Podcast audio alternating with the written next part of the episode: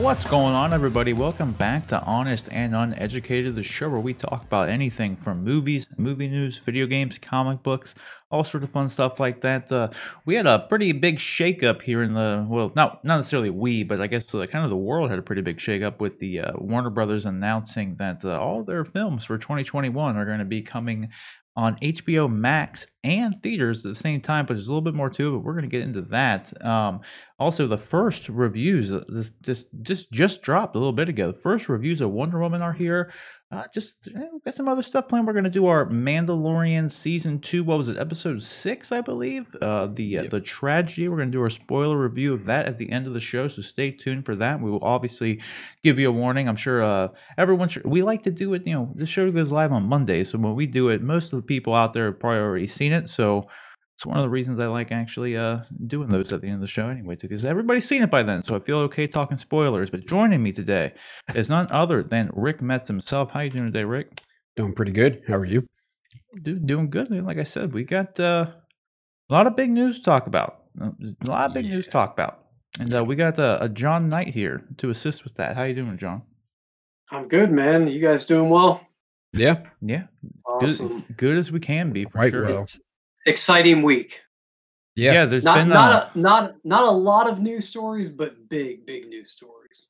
Yeah, I mean, I honestly feel like we could probably spend the whole show talking about the the ifs and ands and the what's about the just the HBO stuff itself. In all honesty, Yeah. there's a lot. Uh, there could be a lot of ramifications of that, but uh, I'm looking. And I'm Mando looking- Mando Mando keeps rolling along. Oh yeah. That show It's chugging that show is not it has not let off the accelerator since what episode two three. Frog Lady. Yeah, yeah, it was Yeah. good. I and honestly too. Like I was, Rick was asking me uh, on stream the other day, like what uh, what does he say? Like what was my favorite director or favorite episode? One or two Yeah. both.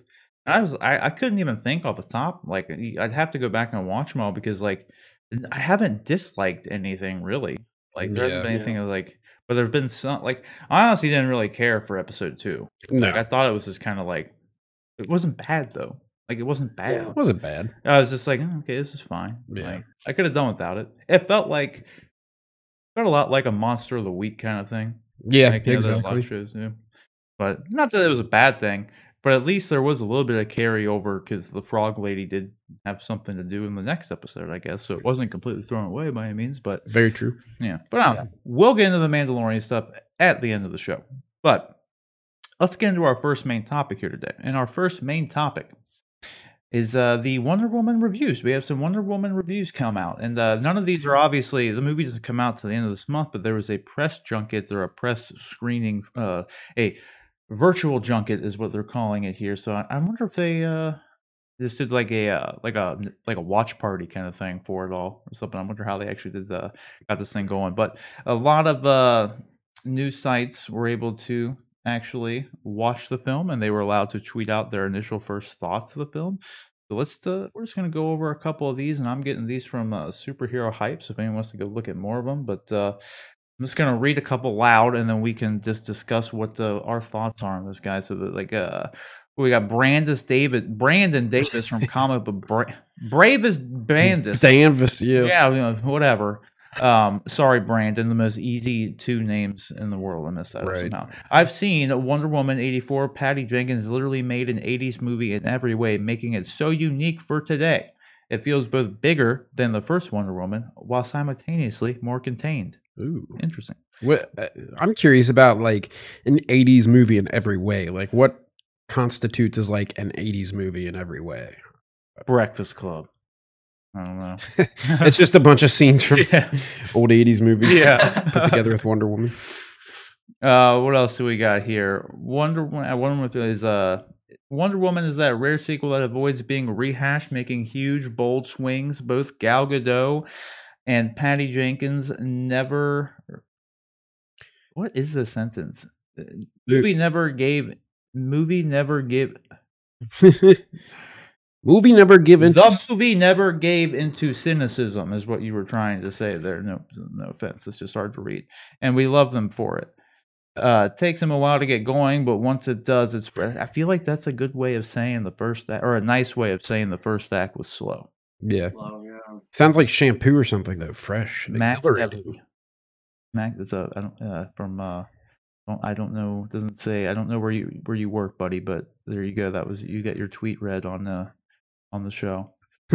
Jim Vejvoda from IGN. I saw Wonder Woman 84 yesterday. It was a lot of fun and has a very heartwarming and hopeful message that, frankly, we really need this year. Interesting. Okay. Okay. I don't know what would be. I'm trying to speculate what the heartwarming message could really even be with. uh I mean, granted, Be a good person. yeah, I, mean, we never even know. We don't really don't even know what the overall plot is, like No. because we know. Maxwell Lord. Other than cheat, yeah. Other than cheating and Maxwell Lord. Yeah, b- and it shows Maxwell Lord doing something to make. I don't know if it's like an actual because he has the line in the trailer that says like you know I'll make your dreams come true or something whatever. Yeah. And there's- but I don't know if that's just like a sales pitch or if that's literally what he's you know what I mean. Sure. Because it seems kind of Yeah. like an odd power, quote unquote, to have. Like I don't know what Yeah. sort of like just weird. If that's just like he's a genie. Uh, Is that what he found? Yeah. Yeah, Will Smith gonna pop out of a lamp? Like that was gonna happen? Um, huge news! Wonder Woman eighty four is fantastic. The story is excellent. It has a great timely message. It packs in a ton of surprises, and amazing work is done with both Cheetah and Max Lord. Wiig and Pascal are both stellar. Get hyped because it's the real deal. okay, I'm, he's pretty hyped about It's the right. now. real I deal. mean, I, I, I feel like I feel like the excitement for this movie, while obviously somewhat muted because of the pandemic, and you know it didn't carry the momentum into the summer the way normal big blockbusters do. I, I feel like the the hype is is got to be pretty high, as high as they are going to get it, because it's coming to HBO Max, and anybody that wants to see it can. All they have to do is go pay what the the fourteen ninety nine for one month of Mhm. HBO Max, and they can see it. And I, I just, I, I feel like, I, I feel like a huge news is kind of a, an understatement for this movie. I feel like it's, it's people are pretty excited about. it. I expect it to be pretty good. Maybe, Oh, I'm, maybe I'm misreading the Yeah. room. I don't know. Uh, everyone seems to be at least all of the ones that we went through on here so far are all been positive. There's Do only you think they're going to show yeah. the negatives though? do what? Do you think they're really going to show the negatives though? Maybe more towards Oh, like, sure. bottom. I don't. Yeah, I mean, if someone didn't like it, I feel like they would say it. Yeah. Like, or they Uh, have and- and there- nothing to and- and- lose. And ultimately, there will be someone because that one will get highlighted. You know, and all anybody that compiles, you know, reviews, they'll highlight the negative one. They'll be like, "Well, yeah, these were all great, but there is this one that said this." Yeah. Well, that's the thing too. Like usually, if like a studio isn't confident in the movie or they know it's going to be bad, they won't allow. Like they'll have an Yeah. embargo. Like so, and they'll hold it as if not to a day before. Like sometimes there've been, I think for uh, what was it? I think the uh, what was that Vin Diesel movie he was just in the superhero one? Uh, I think they held that Bloodshot. Bloodshot, yeah. I think they Bloodshot, held that embargo until the day it was released. And like whenever a studio is like withholding review like if they hold a with review embargo until the day it comes out, that's a bad sign. oh yeah. Because they don't Yeah. want like the word to come out that is bad. Like, Yo, man, Those- usually. sucks. What's even worse, and I think was it Fantastic Four that this happened with, where the, the latest Fantastic Four, where they didn't even screen it for for advanced reviews. Like they no people that did reviews weren't even able able to see it until it had Oh, already gotten into the theater. So you weren't even seeing reviews until you know the Saturday after it had been out. So Yeah, well, that's the worst sign right there. When they Yeah. when they, when they don't even give um like press screenings. yeah, not a- not just embargoing them, but just Yeah. flat out Well, yeah. refusing. Yeah, it's like we- we're not going to do it. It's like okay, that's probably that's almost like a review in it of itself. Like you don't need to know any more Yeah, about it. exactly. yeah. exactly. It's like if you guys don't have confidence, why why should why should we? Why should we pay? yeah. Um, we'll read like one more of these. What we see? Let's let's do. Uh, we're almost through. Let's just read the second to last one. You win. Yesterday, I saw Wonder Woman eighty four at home, and it was everything I needed and more. The movie is hugely ambitious, incredibly exciting, and full of much needed hope. It's also very long, to a fault at times. See, I think that's a nice way of saying slow again, though. Just saying. Yeah. But but mostly it reminded me of how wonderful a big boss blockbuster can make you feel. Oh, okay. So I think I think this is good though. It's like the, I mean, I W- One thing I'm surprised is I'm positive. assuming I'm assuming that all of these reviewers were like you said, it's a virtual thing. I'm surprised that nobody mentioned any detract any detractions from lo- losing the theater experience. Because I'm guessing True. that none of these people saw it in the theater. Yeah, that's you would it- maybe think so. may- it says maybe their full reviews, yeah, maybe their full reviews have more details, and maybe that you know we're obviously just getting snippets, but um, I'm just a little a little surprised because of the Aw. the unique way it's being released. Look at the first says Wonder Woman 84 held virtual junket screenings for a select group of press. Most appear to be genre websites like, but not including this one. So they didn't they weren't invited. Mm-hmm. Mm. That's oh, that sucks. Sad. Yeah. Like, By the still- way, Warner Brothers, if, if you want to send us screener copies of anything, we'll be happy to post reviews of them. Yeah, so you can just send everything to honest and uneducated at gmail.com, of course. So there it is. There, if Yeah. you need it spelled out, it's right there on the screen. Right on the screen. and uneducated at gmail.com. Send them all that way. That's it. Anything. Yeah, Anything. Just not not unsolicited dick pics. Yeah, none of that. We we, We went went over that. with stream. Like, Yeah, We've seen enough. All right. We've seen enough. All right. you're telling me. But uh, I, I, I, I don't know. Overall, like obviously, like there's no these aren't like spoiler reviews. So like I don't know.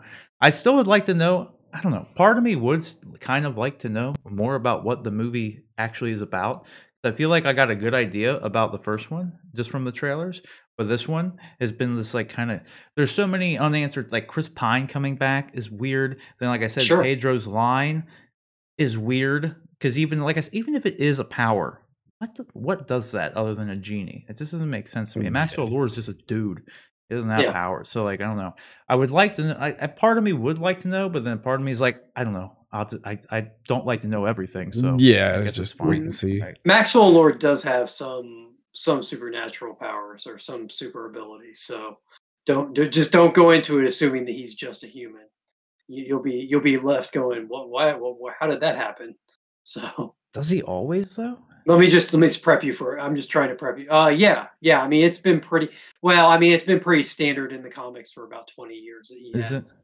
I always Yeah. just thought he was a dude. He was, he was when he initially came out, but then they, you know, as time went on, they felt the need. to They make made him more than a man. They make him more interesting. Yeah, he Yeah. had some hidden powers that hadn't previously been revealed. So. I guess you kind of have to when you're like set up and against. You you already have Lex Luthor going around. How many Yeah. like normal bad businessmen can you have, right? True. yeah, But uh, you guys got any other thought? I, I'm generally like I'm glad that there weren't negative ones. Honestly, like I, I'm, and uh, here's the thing too. Like uh, like I said, there's like two of them on there that make me think that it's just a nice way of saying it's slow. Yeah. But part of me is like kind of fine with that because I'm I'm happy to spend more time with Wonder Woman. I Um, bet you for are. I'm good with that. And like, this is a year where we had zero Marvel movie comes out. Come comes out. Comes out. None comes out. We had zero Marvel movies this year, and uh not that like we need those, but like there's been like no movies really. I haven't even like, no don't- superhero, no genre movies, no superhero movies. Yeah. Yeah, all we've had was. Bloodshot. Mm. Like so, we've had no superhero movies. Like I Oh, that's said. right. Yeah. So I'm looking forward to seeing this. I, I am like uh, we're gonna talk about the whole Warner Brothers HBO Max thing, but in the end, like especially just during these trying times right now, Unprecedented. is unprecedented times right now. Uh, I'm happy that I get to watch it on HBO Max. Honestly, and like I said, I got that new TV, so pretty, yeah, pretty excited for it. works out well. Um, but uh, yeah, would much rather like to have seen it in theaters, but at the same time, oh yeah, I forgot too. Tenet's coming out in like uh, a week or something. Oh, yeah. Week, yeah. Yeah, We so I get to about that, yeah. finally watch that. Should on my new TV. It'd be pretty good. So I'm looking forward to that. You guys got anything else you want to add though? I'm I'm generally excited about this, and I'm happy the reviews were good though. Yeah, I've I've got my ticket to open not opening night because it's Christmas Day, but I've got my ticket to uh the, the following day, and I'm going to going? gauge things. Yeah, I'm gonna I'm gonna gauge things. I'm gonna once we get closer, if if COVID seems to be kind of held in check, if we if we start seeing the downtrend, or if I, you know, if I feel like the theater is too crowded, I might back out the last minute. But as of right now, I'm like me and one other person in the theater. So It's not that's a bad. nice thing about it's a nice thing about advanced ticket sales. You get you can kind of gauge what the what the attendance is going to be. Um, and I can always I, you know I can always uh, get a refund up until the day of. So we'll see. But uh, you know I'm I'm real excited for it. Yeah, that's a nice thing about uh, being able to reserve your having reserved seating anymore, just so you can just Oh, like, yeah. pop in and look and see. Especially like right now, Sure. it's like more Yeah. so than ever. You can just like, oh, I kind of want to go to the movie, but let me see how many people are there. Cool, nobody. I'll Yeah. go. Like so, You yeah, can that is look definitely up nice. and- So Yeah, it may be a situation where I like that the night I'm supposed to go, I may look at and go, I don't know, that's a pretty packed house. I don't want to really risk it. And then look look and just see the the first show the next morning. Is it is it is it sold? Uh, Are there seats available? You know, is it pretty sparse? And then if it is, go that day. So we'll see. which has always been odd too, because it is on Christmas Day, obviously, and it's really weird that that's like the busiest day of the like uh theater industry. I've always thought that was Sure, strange. yeah. It's so odd. I've no, I don't think I've ever Really? been to a theater on Christmas. Man, when I was a kid, I mean, like when I was a teenager back in the day, we used to uh we do our family stuff, but about five, six o'clock at night, you'd been doing family son- stuff all the previous day for Christmas Eve and then Christmas Day, and got got that itch to get out of the house and go hang out with your friends. And so we'd usually go see something the Christmas night. I don't know. I'm just I haven't done it. Maybe I need to. Maybe I have when I was a kid. I, don't remember. Yeah. I, I know recently I haven't been to a movie on Christmas. It's been a long time, but I don't think there's been anything that's came out on Christmas that's made me want to go. True. Yeah. Like, like if Star Wars would have came out on Christmas Day, I probably would have won. But they were coming out. It was like, close. before. Yeah, Yeah. like Yep. I don't know.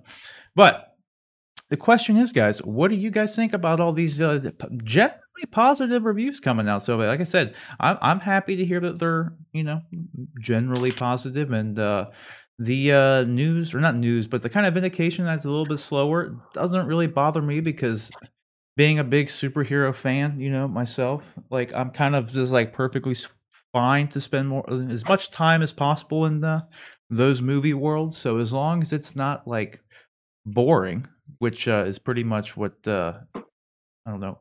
The biggest failure of any movie is to be boring. So as long as it's not boring, then I'm perfectly fine with spending three hours watching, you know, Wonder Woman or Batman anytime, anytime. But what do you guys think? Let us know down in the comment section below. All right, guys. So our next main topic here today is uh, is the big topic. So everybody's been talking about Warner Brothers blindsided in, in a lot of ways. I don't think this was arranged in any way. They I, they literally blindsided blindsided the whole uh, theater industry here, where they announced that in the year 2021 they're going to be releasing all of their movies both in theaters and on HBO Max at the same time. Now there is one little caveat with that is that it's only going to be available on HBO Max for 30 or 31 days, whichever it's one of the two, like 30 days. It's going to be available on HBO Max for 30 days. Then it's going to go back and continue only being in theaters for the rest of the theatrical window, which kind of odd. So it's going to spend 30 days in the theater and on HBO Max, and then it's only going to be in the theater. Then after that, it's going to go to VOD or what have you. So it's pretty much going to be the the normal theatrical window, except the first month it's also going to be available simultaneously on HBO Max. So initially, that news came out um, essentially just with Wonder Woman. Uh, on December 25th, it's going to be coming out uh, on HBO Max and in theaters. But I mean, as it stands right now, most, if not uh, most of the theaters probably around the world right now, pretty much they're a lot of them are closed. So it's kind of it kind of made sense for them to release Wonder Woman on Christmas Day, or just you know on HBO Max on Christmas Day, just to just to finally get it out there, right? But this was a big uh, a big move, which I mean I gotta say for um we've been talking about it a lot here on the show in general, and uh you know with these streaming services coming in, they're like Disney first started doing it, you know, with uh, they had the Mulan test, which I mean was it was for all intents and purposes a disaster. uh, Them charging the extra fee for it did not work out well for them. But they've since moved to. I mean, they they released their Artemis Fowl movie, skipping theaters altogether. I mean, no one no one watched it on Disney Plus anyway. It's apparently really bad. Uh, I haven't even watched it, and I have Disney Plus, so there you go. But then they're also following that up with releasing Soul straight to Disney Plus as well. And we went over it. Uh, what was it last week or a couple weeks ago? Where I mean, soon, sooner rather than later, this is what's going to happen. Like in, in all honesty, movie theaters. I think it's safe to say this is definitely not helping anything. I, I think this uh, could could very well be, if not the final nail in the coffin, but it could definitely be like they're Warner Brothers is preparing the coffin. Yeah. Let's put it that way. They're they're They're getting it ready. yeah they they they got they cut the tree down for it. All right, and they're gonna the they're wood's already been cut. Maybe, maybe. yeah, yeah, maybe I don't know, but that's what that's what this kind of like it. To me, this is the first step in uh feeders going bye bye, becoming in the way. Just just like Laserdisc went away, just like vinyl went away, Eight tracks. CDs went away. Uh, you can still Yeah. get them. Vinyl's back. Vinyl's back. Yeah, vinyl's hip. Yeah, but that's not vinyl's cheap to make. That's the thing. Vinyl's cheaper to make than kinda- CDs are cheap are to make. Yeah, I mean, it's, it's, vinyl's not expensive to to manufacture. So a little bit different, but if, uh, for the first time, I think it was last year. It was recently the vinyl outsold CDs. Yeah. like, I mean, that I mean, makes sense. who's buying CDs exactly? Yeah. Like everyone's doing everything digitally anymore. Hence this, the theater industry. And um, here's the thing: that like this, obviously, for the most part, is negative. You could see it being a lot of negatives. I'm going to hit you with uh, some some things, John, because I know you're probably out of all of us the the biggest movie theater goer. We probably watch, yeah, we probably watch the same amount of movies, yeah. yeah. But as far as the theaters, like I've stopped going to the theater for pretty much anything but uh like the big movies. Those are the ones that really I like seeing those in theaters, you know. Um but you know, for, for things like otherwise, like I don't know, I, I don't, I've never like- been one to need to see an independent film or something in, in theater, even though those are the ones you should support more in all reality. Um, I don't know, it's just it's not I what I, mean, like to I'll- make the trip for. Yeah, I'll go see a comedy in the theater. I'll go see a drama. Yeah, I'll see theater, comedy Like I, I'm not, you know, I'm not. I like the experience overall. It's not obviously I love the big action stuff because the giant picture, the bigger sound, whatever, Yeah. all that, all that just it feels bigger for those big action set movies. But um, I just like the the experience, the the immersion that I get from being in a theater. So yeah, I'm not, I'm not picky about what I'll go see. Right. You really do get like immersed into it. That's a good way Yeah. to put it. Mhm.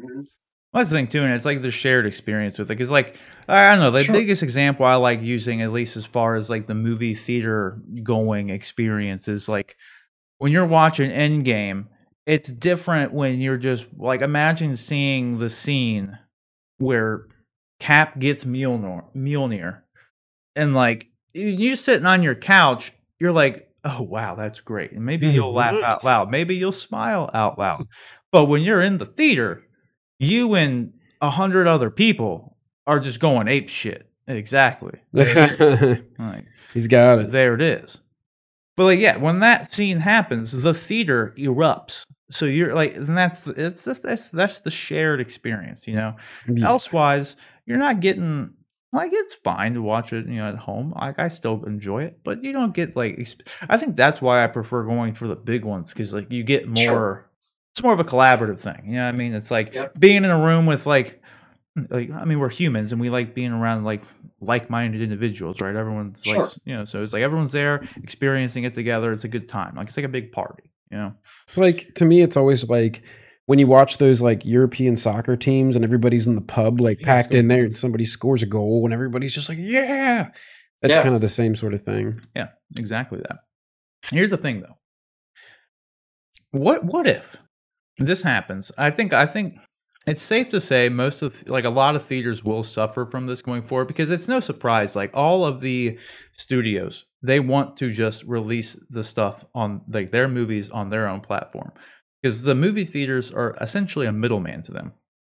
Like you know, like so obviously it's more It's, it's a distribution channel. I mean, Yeah. that's essentially that's what it is. They're they're a bar for beer. I mean, you know, beer Exactly. beer gets served in a bar. It's just a distribution channel. Mhm, The the product is the beer. The product is the movies. exactly. Um, same for you know pops and, and drinks and restaurants. They, they're they're just like you said. They're just the middleman. But Mhm. Right. sorry, why- I, I cut no, off your point there. No, you're good. Like, cause uh, no, because that's what I'm saying. Like, um, so the theaters have always wanted because before they weren't able to like, uh, studios weren't able uh, weren't allowed to have their own like theaters because the Paramount decrees were in place. So those are gone now. But as far as the movie theaters go in that industry anymore, they're not really, they're not financially like successful in a lot of ways. So like they live, they work on a very small deficit. So as it stands right now, like the theaters make all their money from like you know popcorn sales and stuff like that. They really don't get that much money off the ticket sales or anything like that. That for the most part, seventy percent plus of that goes back to the the movie the the. I can't talk right now. the studios anyway. Sure. So, you being a moviegoer, though, I want to pre- I want to present you with something because obviously, like my big point there is like we went over this with a, like uh, a week or two ago. Like Disney is like on the road to making with just Disney Plus like alone like a seven billion dollar profit a year without without putting a single movie in in theaters. Literally just just looking at revenue from Disney Plus, they're they're, they're going to be making seven billion dollars in profit. Like, and it's the same with like, and that's why HBO Max, and all these because I think it was Netflix, they spent like twenty seven some, they made like twenty seven billion dollars, I believe, but then they had to end up spending like. 14 or 15 around 15 billion they have to spend on uh, licensed material so Yeah. like getting your Friends show and all that stuff they have to spend money to get that stuff HBO Max, Disney Plus, they're going to be p- focusing on releasing their own stuff they Yeah, own. So they're going to no have zero licensing. licensing costs. Yeah. So consider like Netflix or like Disney, they're able to make $27 billion in one year, but Netflix would have to pay 15 billion to, to license the material. You know, Disney, HBO, they don't have to worry about that. Yeah. They put all their own stuff out there. They get all the money. That's why they obviously would list. They want to just direct to consumer, put all their stuff there because they'll make a shit ton more money just putting it just just with their streaming service. They can get more subscribers. That's guaranteed money. You know, they put a movie out in the theaters. It's always a gamble. They don't know how much money they're going to make when it comes down to it. Like some movies, obviously they know are going to make more than others, but you never know. It's a gamble. So that's obviously why they want to do it. So it's really no surprise. It's just like I said, it's going to be like the whole CD industry and all that. This eventually is going to die in some ways, but maybe it'll still be around. Hopefully they stay around. If they do stay around, do you think? I, I think some positives about this could be like now you're going to have the people going to the theaters are going to be people who like that experience. They're going to like, so you're going to be, you're not going to have the guy on his cell phone or the gal on her cell phone. You're not going to have the people talking and yammering and being annoying throughout the whole movie. It's true. Like you're Yeah. going to have all the people who actually want to be there and enjoy that movie going experience because obviously anyone who's like Hopefully. making it yeah. well, that's the thing. Anyone who's causing a dis- uh, you know, being a distraction or something, you know, being just not there for the movie, they're not gonna go because they You could think just so? stay at home and watch it. Yeah. At this point, Yeah, I tell you, I, I, I Yeah. agree with that to an extent, but like I'll I, my my biggest example, it's a terrible movie to to to I I don't know to bring up, but uh so the Ryan Reynolds Green Lantern movie. I Yeah. still remember going to see that opening night. So it's a fairly big, it's a big DC superhero movie. There was lots of marketing all over the place. Plus, it's Ryan Reynolds, who was pretty big at that point. I think he had either was on the verge of or just been named People's Sexiest Man or something. So, you know, he's obviously popping off. And I still remember sitting in that theater, and there was a guy who was with a bunch of friends, clearly didn't give a shit about superheroes, and spent the whole movie every five minutes pulling out his phone, looking up stuff on his phone or checking his text or whatever. He was there for that social part of it that we just talked about too. So you still will have that to a certain degree, I think. But you're right. Hopefully, most people that, that go to the theater, i- it'll be even less. It'll be less of that because most people will be there for the experience. Mm-hmm. The guy sounds like an asshole. yeah, right. I had a similar Basically, yeah. experience when we, we went to see Joker. There was just like there's a group of people just like being loud, just yelling throughout the entire thing, like cracking jokes about something that would happen, but like literally talking at, at a voice decibel that like my my this they're talking this loud. Like I was Yeah. eight rows back from them, and I could hear them as clear as y'all can hear me right now. And it's just like one, your jokes aren't good. Two, shut up, dude. Like there's like a hundred people in here. We don't want to hear. I didn't pay to hear your conversation. yeah. You know what I mean? Like, Yeah. shut up. Like, so that's that. I think that's a positive because I think like the overwhelming majority of people who like want to do that, they're the kind of people who don't care about the movie. They're not going to go pay to go sit in the movie. Yeah, they're the kind of people who are going to be like, let's just watch it. It's right here. Yeah. Um, Another thing is too, and this is what I think could be the most beneficial, or if this becomes a normal thing, because HBO made a claim that like this is just a part of like a their one year plan, and it's not like it's it's a line of BS because this is obviously what they all want to do this. Like, but if this is successful, there's no way Yeah. they don't. Continue. Yeah. yeah, there's because there's just money talks. So if it, like there's no way, um, but they say this is going to be a one year kind of thing or whatever, right? But um, if if so, and even if it's not a like one year thing, what I think another positive is that that first positive was kind of for us to viewer. What I think is like I like I said, kind of like I don't know, like five minutes ago, not five minutes ago, a couple seconds ago. The theaters make like zero money essentially, a very a fraction of, of I don't know, let's say three three out of ten bucks, even though it's maybe one out of ten bucks. I don't know, maybe one percent of the ticket sales go to the actual theater. It kind of varies per movie, it depends on the deal they have. So it, it, it just depends. But they don't make a lot of money in the ticket sales, right?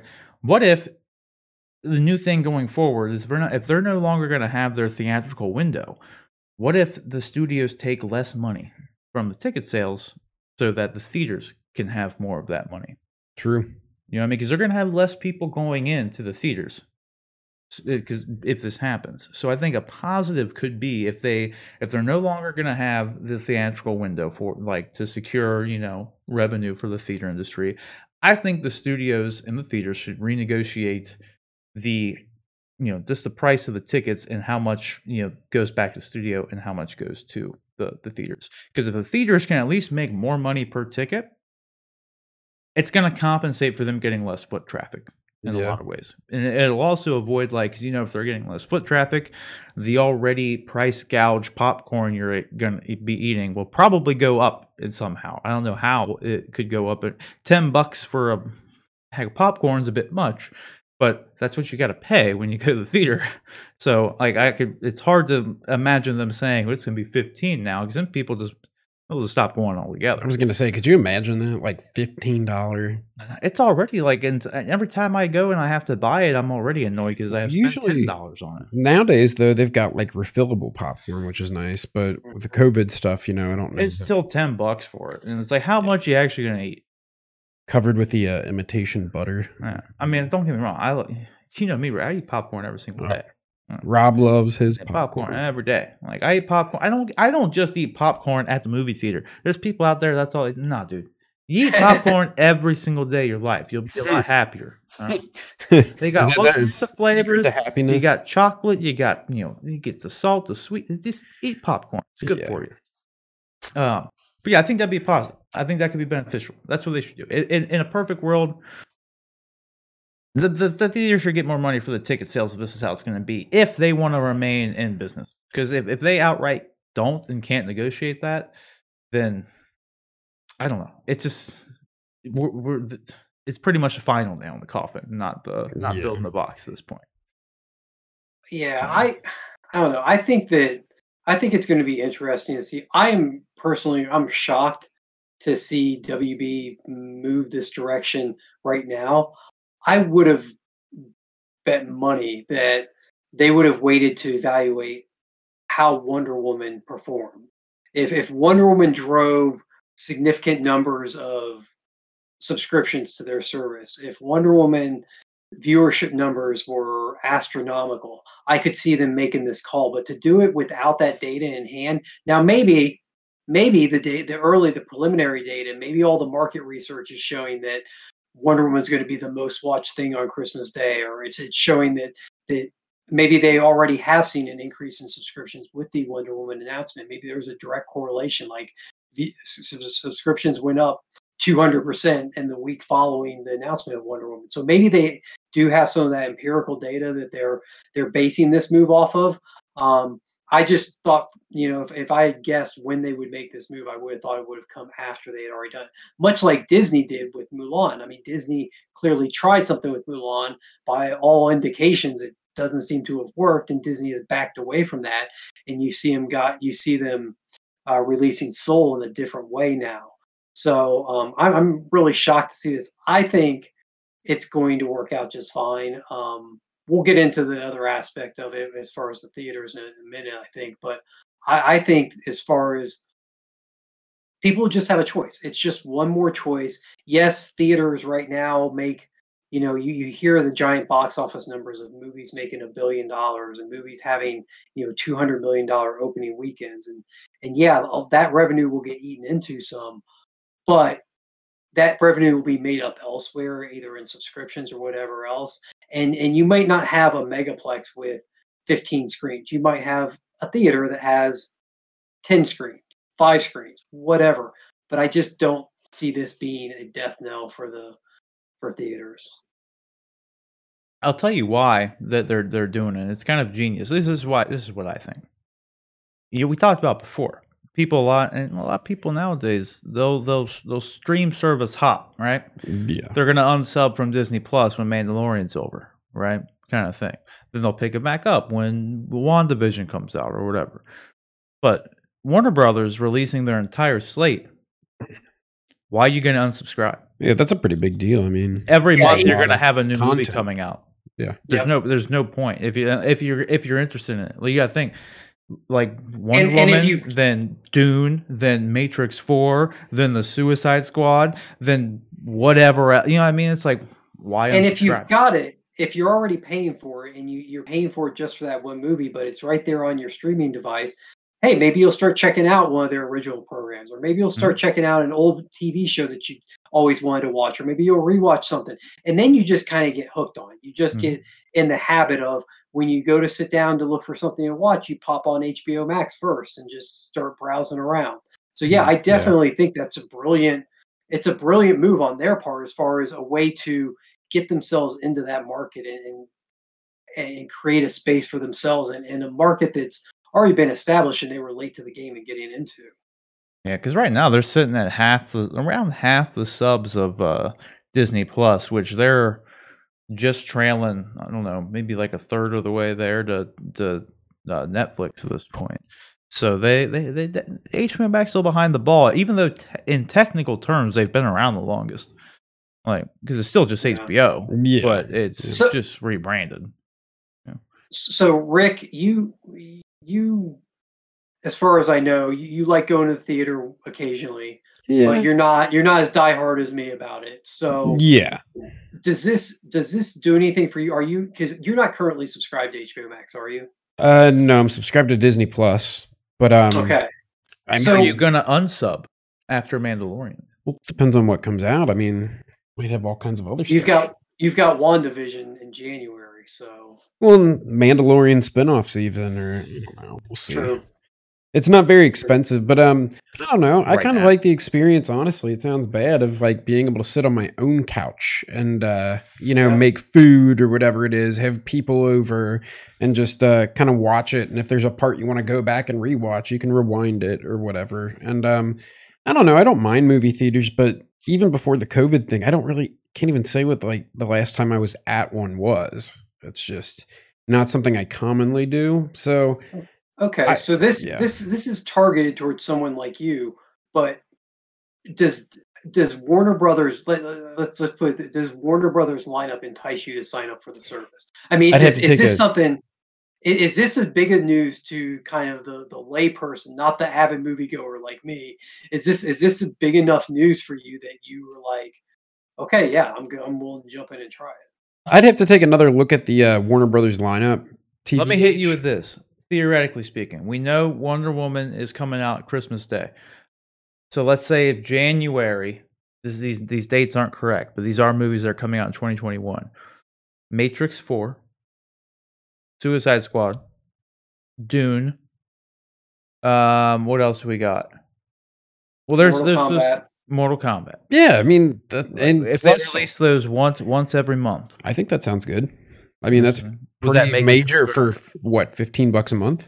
yeah, Yeah. I mean, a movie. Hell a yeah. a movie ticket a month, really. that's what I'm saying. But you're getting to see way more movies. And, you and you're to getting to see it. for someone like you, you're getting to see it in the comfort of your own home. Yeah, I don't Mhm. like going outside. No, I'm just kidding. Um, yeah, I mean, sign me up. this might help you a little bit, Rick. Here we got uh Oh, okay. January Space Jam. Elvis? Godzilla vs Kong, which we know you're a big kaiju guy. New Space Jam movie. That's sign me up. Elvis is like an Elvis movie coming out. yeah, I guess so. Uh, yeah, I mean, it I'm looks pretty good. surprised they have these coming back to back. Yeah. Um, Judas and the Black Messiah. And Sherlock Holmes 3. Yeah. I mean, I, I think that looks good for what, 15 bucks a month? Yeah. I mean, you're talking, what is that, 30? I mean, to be fair- 100 180 180 bucks for the year. Yeah. Yeah. And Tom you're and not Jerry. looking at uh, uh, to- realistically, you there's nothing I would honestly want to sign up for, at least as far as this is concerned, until Kong and Godzilla versus Kong. But then after that, You got all kinds you of pretty stuff. much got me. Like I, I like I'm fine with I, like the Conjuring movies and like it, see with me a lot of points it's just like it's laziness. Like I don't want to go through the effort of unsubscribing. If I know Yeah. I'm just gonna end up resubscribing, so it's like, do I want to put in the effort? It's not expensive enough to like make that big of a difference. right. mean, You know, what I like- mean, it just kind of depends. And like to what you were saying before, Rick, Disney Plus is cheap right now. But like I said, they're they're able to make seven billion dollars um, in in profits with one show, Mandalorian. That's, that's pretty much it. Like they, they literally made all the profits with just that, and with only charging six or seven bucks a month or whatever. So they're gonna raise it to ten, so they can get ten billion dollars in profit. yeah. You know what I mean? And that's a more competitive price, really. Because right now, yeah, sure, they're making profits and everything, but just like you said, if 15 bucks isn't very expensive for you to get HBO, then 10 isn't going to be too much for them to raise their prices for and get uh, Still be subscribed, a little bit more money. Yeah, exactly. No one's going to care. You got to think too. Disney Plus is going to be popping off soon. Can you imagine? Like they they they were able to make these much profits and everything with just Mandalorian. Like for the most Yeah. part, that's the only reason people. The biggest reason I'll say the biggest draw they had was Mandalorian. Like 'cause that was there right on launch, essentially, right? But soon they're gonna have all these Marvel shows. Like, and then they're gonna have the spin-offs of Mandalorian. So like they're gonna be in a very similar position, even without releasing their entire movie slate, because they're putting a lot of like money and time into actually developing original content that people actually like want to watch. You know what I mean? Yeah. Like, not that uh like HBO isn't, because speaking of original content on HBO Max, I just watched uh Raised by Wolves, by the way. Yep. Because dude, it's really good. You guys, if, if you're into weird sci-fi shit, all right, then Yeah. yes, you're gonna love it.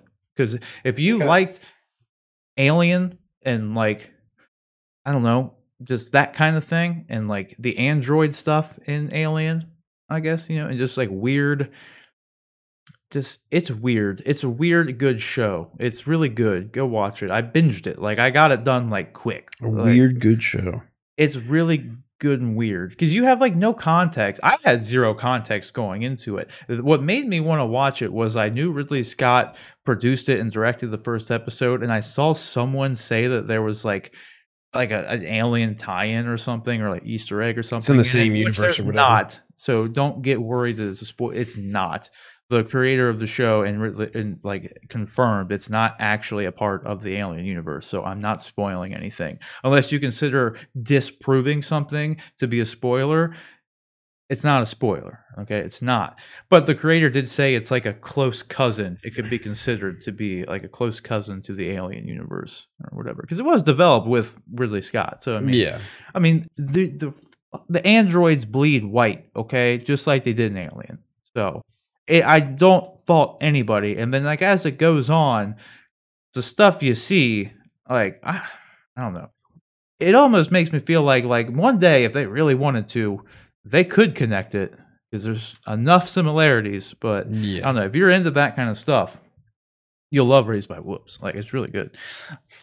Imagine like uh I'll give you a quick a quick pitch for it just so you guys are on the same page. If I haven't sold you yet, what what the, like the humanity is like kind of like dying off everywhere. They're trying to re like populate other planets, but one of the reasons that uh, humanity is kind of is like dead is there was like a war between uh, atheists and this like religious zealot group.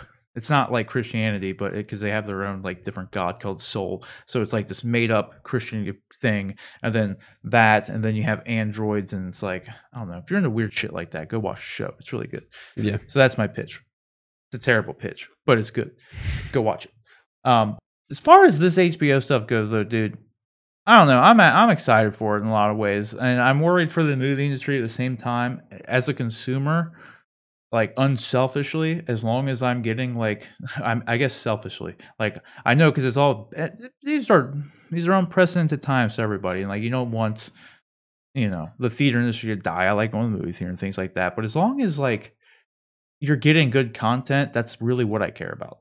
As far as the method in which I'm getting it, Yeah.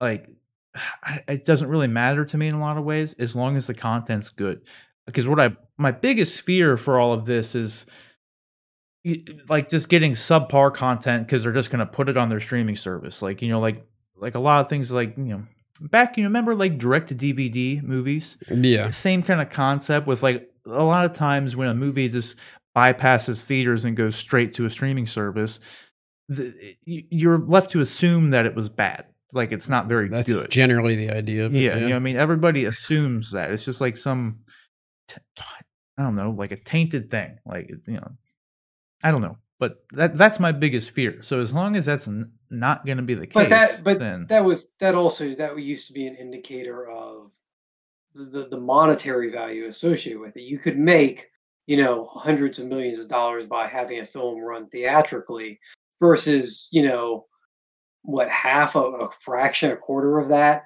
um, by doing a direct to, video release. So, you know, you're able to double dip with the theater experience. You're able to release it, you know, in the theater and make that money there and then also release it on home video later. At least that's been kind of the formula for the past and Mhm. now it's streaming services but that's been the formula for the past what two three decades so yeah i mean it's it's definitely a shift and, but i think that monetary value and now that the monetary value is shifted over to the streaming side i don't think you have to worry necessarily i think the problem now is going to be i think the competition between the streaming services is going to ensure that the quality remains somewhat high at least you know, as long as they're getting, that's what kind of made me stop thinking that way. Is once you realize just how profitable, like Netflix and Disney Plus and like these things have the potential of being, there's really no excuse for them to put out piss poor content. Yeah. Like, like I think it You was if I'm you getting don't want to give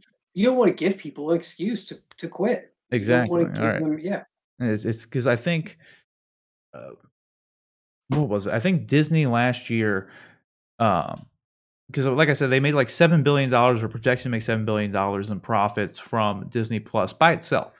And I think last year, all of Disney, Disney parks, merchandising, everything involving like studio, everything, movies, all of Disney made eleven billion.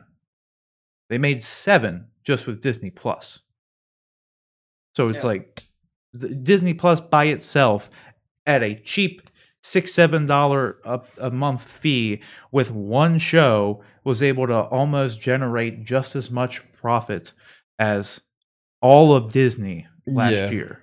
So it's like you know they don't really have an excuse. Once I once you hear the numbers and see the numbers, it's like yeah, there's no surprise that they're they don't they just want to focus on their streaming service. You know, Yeah. it's they they see how much money they make for it, and that's like what you were just saying. Why would you give anybody an excuse to want to quit just by putting out you know piss poor content?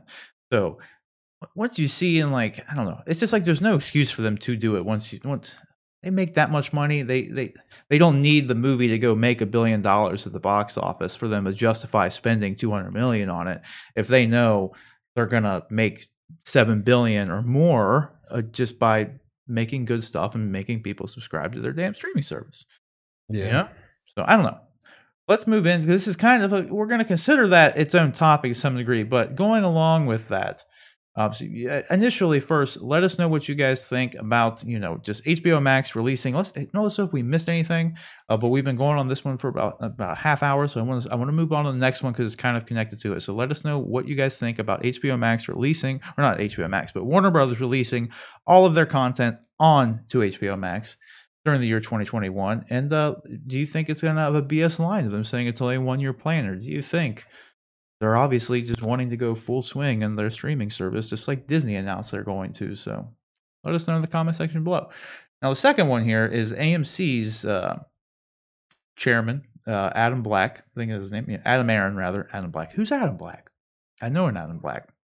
Either way, AMC came out and said uh, AMC is obviously not very happy about it, and I think this is kind of ironic. I'm going to read the quote because like it is really like he sounds mad. All right, he sounds mad, but I think it's kind of ironic because it was AMC who just made the deal with Universal to shorten the theatrical window. Like they made the deal. Like they they already uh, the blood was in the water. Like they put this into motion in my opinion. Like I don't feel Warner Brothers or any other studio would feel the need to do this uh in, in like the kind of blindsided way that they did if these kind of like I don't know things weren't already in motion. You know what I mean? I feel like the blood was already in the water Yeah. because of AMC. So it's kind of I don't know, the irony that AMC is coming out to complain about this is kind of just I don't know. Should really be falling on deaf ears in a lot of ways, but yeah. um, so they came out and said that these coronavirus impacted times are. He should have just said unprecedented. He, come on, he, he knows these are unprecedented times, and they're charted waters for all of us, which is why AMC signed signed on to an HBO Max exception to customary practices for one film only, Wonder Woman 1984 being released by Warner Brothers at Christmas when the pandemic appears that it will be at its height. However, Warner now hopes to do this for all of their 2021 theatrical movies, despite the likelihood that the vaccine's right around the corner and the theater business is expected to recover. Clearly, Warner Media intends to sacrifice a considerable portion of the profitability of its movie studio division and that of its production partners and filmmakers to subsidize its HBO Max startup. As for AMC, we will do all in our power to ensure that Warner Brothers does not do so at our expense. We will aggressively pursue economic terms that pressure our business. Ooh. Like I said, he's, he seems a little mad. Yeah. He seems a little mad. And like I said, then why'd you make the deal with Universal to shorten the theatrical window in the first place? Yeah. Like, you know what I mean? Like, come on. And they're saying they've already, uh, this is the last part of quote. Let's read the rest of it. We have already commenced an immediate and urgent dialogue with the leadership of Warner on this subject. As this issue gets sorted out, we are nonetheless encouraged that vaccines protecting society in a, uh, in a, in a large against the coronavirus are very much at hand.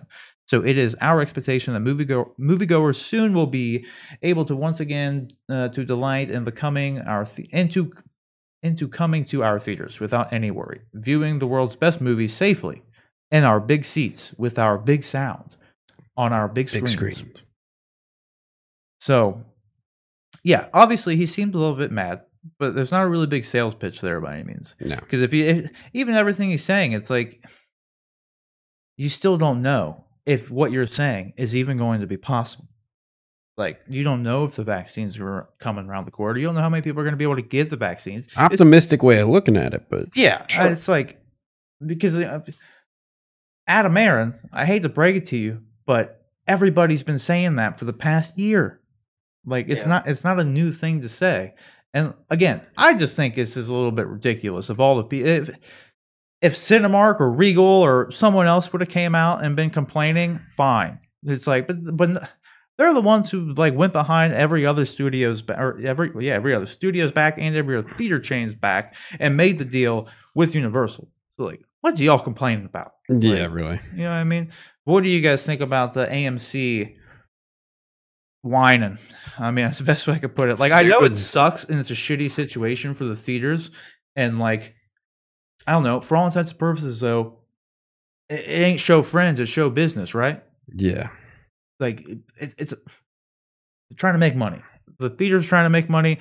Warner Brothers trying to make money because it's like the theaters in a lot of ways are kind of forgetting here, but like, yeah, movies they've had to close their theaters, but like they do know that the studios haven't been able to put their movies out and make that money that they're complaining about not making themselves, right? Like the studios are at a loss right now too. Like, but the studios have a way to make money.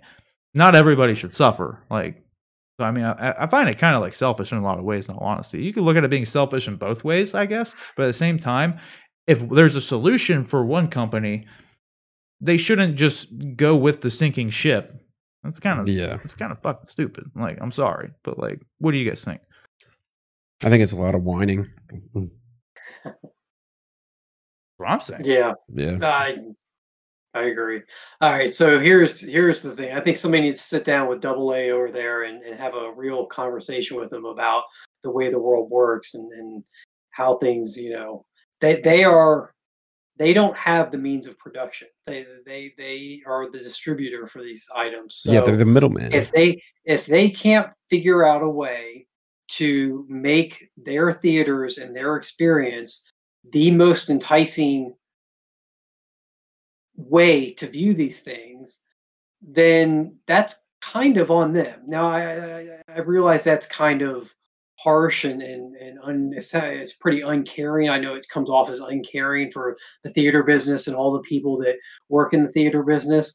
Um I think a lot of movie theaters do it very well. Um, but I also think this idea that eh, you know it's it's like CD, it's like CD companies, it's like big retailers like Best Buy and other uh, companies that relied on a lot of um, sales of, of CDs and and, and uh, DVDs and stuff.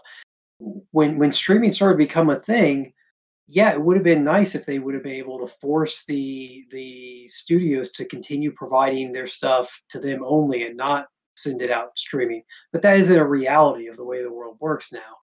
And that's not a reality of the way a lot of people want to consume their stuff. So Yeah. um it's it the the it's on the theaters to figure out how to compete in the world the way it is now and that's unfortunate and it may mean that they have to scale back their business and their business model doesn't isn't as big as as it once was um but that's true for a lot of people you know, when there's growth in one area it usually comes at the expense of another area so um, I feel bad for them. I, I, you know, obviously we've just got done talking about how much I love the theater experience. I don't want to see theaters go away, but I also we live in a capitalist society, and this is the way capitalism works. You Yeah. know, uh, if there's if there's if there's a, a method out there that people like, and and people find a way to take advantage of that, that's the you know. So I, I just I, I don't know. I think I think all these veiled threats that he's making about we're going to find the best financial. It's like you know what, buddy, you're gonna if you if you take this stance, if you take this approach of be, playing trying to play hardball with the the the theater or the I'm sorry, the production companies and distribute the, the movie theater. What am I trying to say? The people the who have the companies. content they need to survive. yeah. Exactly. if you if you start start trying to play hardball with them and you don't find a way to actually work um Right in the hand. nicely with them yeah yeah if you don't find a way to work with them and and do try and do what's best for your your employer your and your shareholders you're going to find yourself on the wrong side of this where your competitors are probably going to end up figuring out a way to make it work and Yeah. and, and, and, and continue business as as they'd like to so yeah That's the thing. Like like I was just saying with like the like the numbers. Ever like you see in that- the studios are seeing that like unfortunately they don't need the, the theaters anymore to make billions of dollars a year. Like unfortunately, like that's just the way it is. Do we lose Yeah. John or are you frozen? John, am say I something. frozen Yeah, you're good. am I You should frozen you should unfreeze though. I can hear you. Um, You've been unfreezing at least uh, by itself. So we'll see. We'll see if you unfreeze in a minute. But yeah, I think uh, like you said, the theaters need to make what is it like adapt or die? Is that the saying or like evolve or die? One of those. I think it's adapt. Yeah. yeah I don't know. Something like that. But like in like AMC of all the uh the theater chains, like AMC is my favorite theater chain to go to. So like is it yeah, I'm not dogging on AMC, but I just think that the comments are stupid in a lot of ways because kind of like you said, it's like it, don't bite the hand that feeds you. yeah. You know, like Exactly. you're gonna like make veiled threats and things that like you, this- you need the studios more than they need you, and they know Oh, yeah. that now. They have their own means of distribution. And like they don't, they don't need to put it in theaters right now to make billions of dollars. You you should be, you should be doing more to, I don't know, not come off as dickish. Yeah. if It's a good way to well i mean and, and here here's the reality of the situation what what what leverage does the theater have? A theater's leverage is i don't show your movie. So let's say amc decides you know what? We're not going to show warner brothers movies in our theaters because we don't like the way that they're handling the distribution.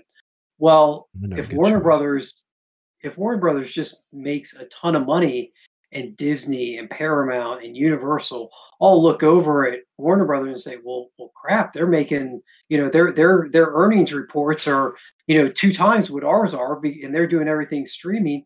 They're going to start copying that model, and AMC will just lost all of their you know all of their product. So, Drive themselves into the ground. Exactly. Exactly. Exactly. I don't know. I don't know what more they could do because, like I said, AMC, like just before the the pandemic hit, they've spent like I forget the number, like five billion dollars or something. Um, remodeling all their theaters, putting like the recliner seats and everything, putting in as many Dolby Atmos like uh, speaker systems, laser projection, you know, all this. Like they were doing everything in their power to make their theaters in like most places in, in most of their chains anyway um, the best theater going experience you possibly could have like they were and then they also had the AMC A list, the subscription plan, so you can see three movies a week for twenty. Like I mean, for twenty dollars a month, there's a great deal. Like and it's awesome. They have the dine-in theaters. Like this, this is all why they were my they were my favorite chain to go to. It's it's the best experience, uh, at least around me that that I've had. Yeah. So like I like going those, and having a recliner. Like it's all good. And those are all things. Those are all things that they they're smart, inventive ways to make their theater enticing for people to come instead of just relying on the fact that well you can only see the movie here you know? Exactly I mean, yeah. So yeah that's the thing like, i don't know what more they could do because like that's all good. I like the, his thing is now if, if they go to learn if we're now finding out obviously that a lot of people like rick like the idea of being able to stay at home and and do their thing right? So they need to fi- figure out more ways to make that even more bring that into the theater. Like they need to find mm-hmm. more ways to do it because like let me bring my dog in. right. well, I think they like the dine-in ones. I feel give the closest experience to that, but like maybe take it a step further and have like like they've a lot of theaters have been doing now. Like they've been renting out the the whole rooms to people and like during the pandemic and everything, so you can just rent out the entire theater. You can bring in game consoles. You can do play your own movie, play a movie that they're allowed to be playing right now, whatever you want to do like doing things like that, but maybe like I don't know, maybe not have the big hundred seat theaters anymore. Maybe have smaller ones that people could just come and do like similar things with. You know, I don't know. Like give them other streams of revenue. Yeah, like yeah. You and you know, I don't know. I don't know.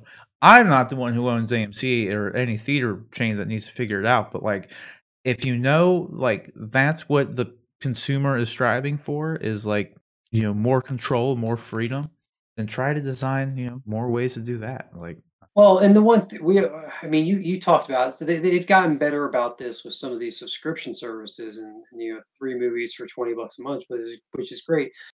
But but most people i think their impression this is something the theaters need to work on is it's going to cost a family of four what 80 bucks after food and everything to go see a two hour movie. And, yeah. you know, when you hold that cost up between tickets and food and concessions and stuff, when you hold that cost plus the time to get to the theater, pack everybody in the car, get home, all that, when you add in all the factors versus the convenience and the, the cheaper cost of streaming, it's understandable why people don't want to deal with all that. So so they need to start looking at, you know, is is the premium that their their experience cost worth it? You know, can they can they justify, you know, a family, let's say a family of four goes to a movie every week.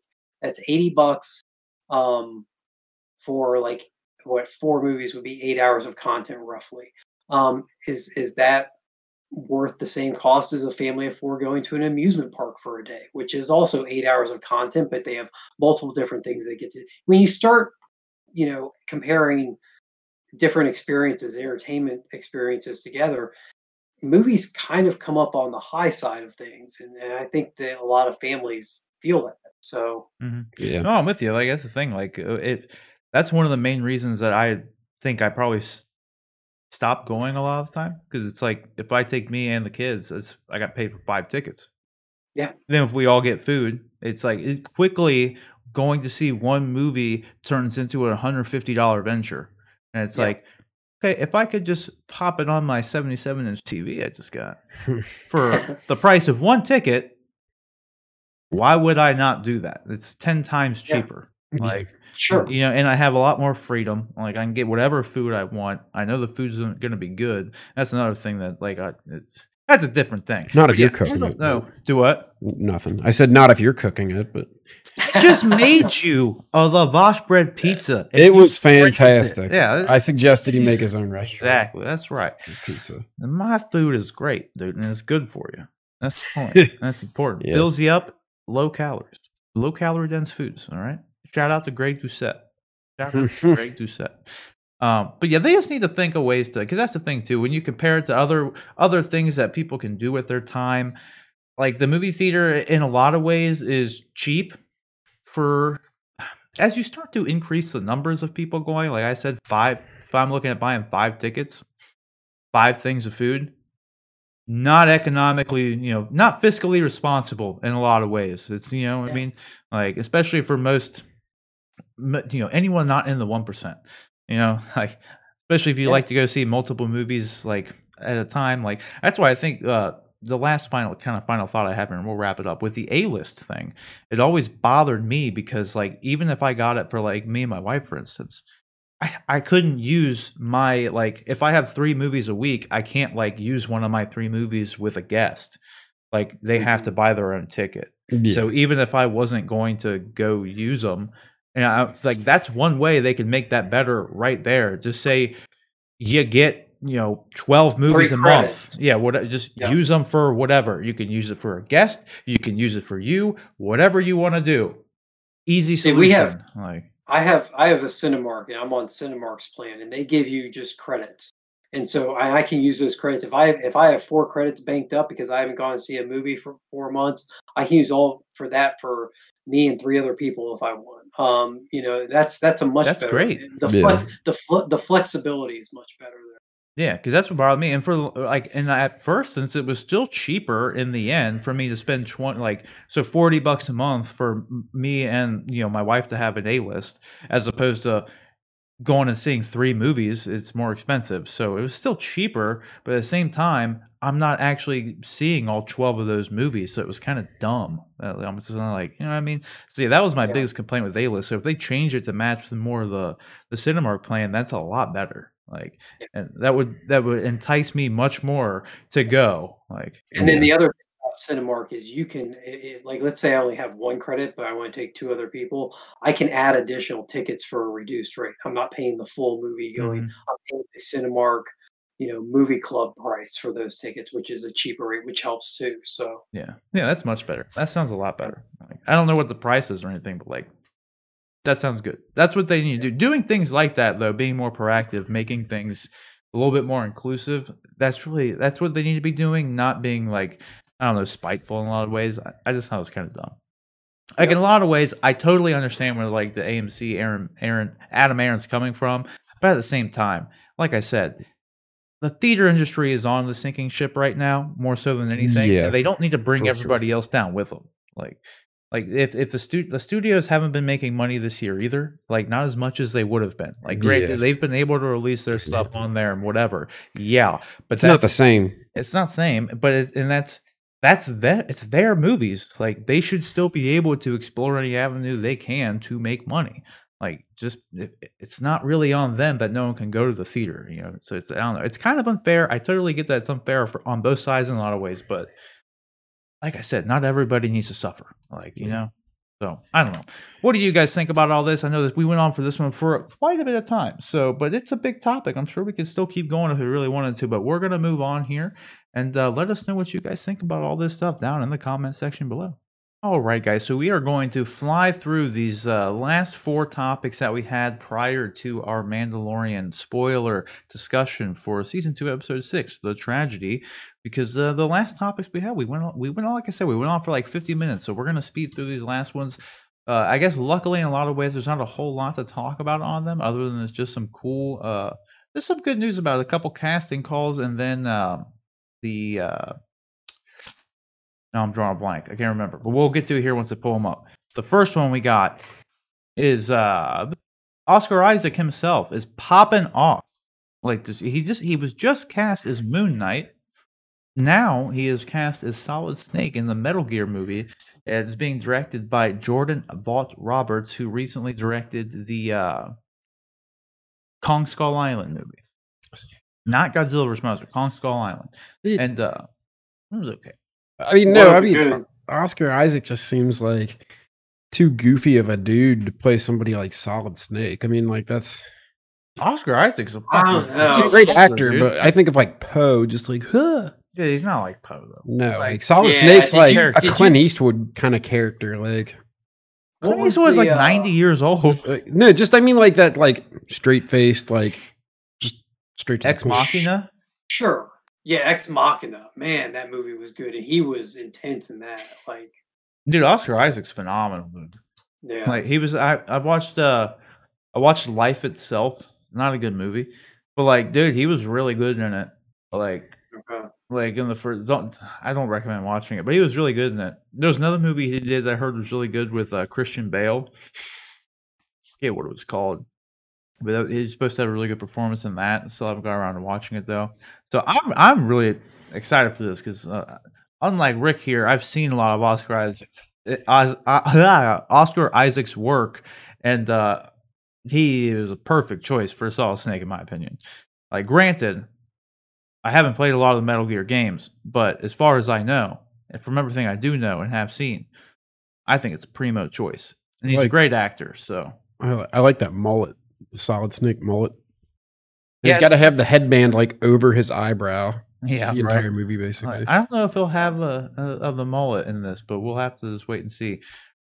Uh, John, you, John, Rick, you guys got anything else you want to add about this? I'm just excited to see it. I'm, I'm, I'm pretty hyped. I heard uh, the only thing I will add is I heard Jordan Vogt Roberts, uh, the he he's writing and directing this, and I watched an interview with him probably like a year or so ago. He's been like working on trying to get this movie developed for like a long time, and like I just he's someone who knows what the franchise is.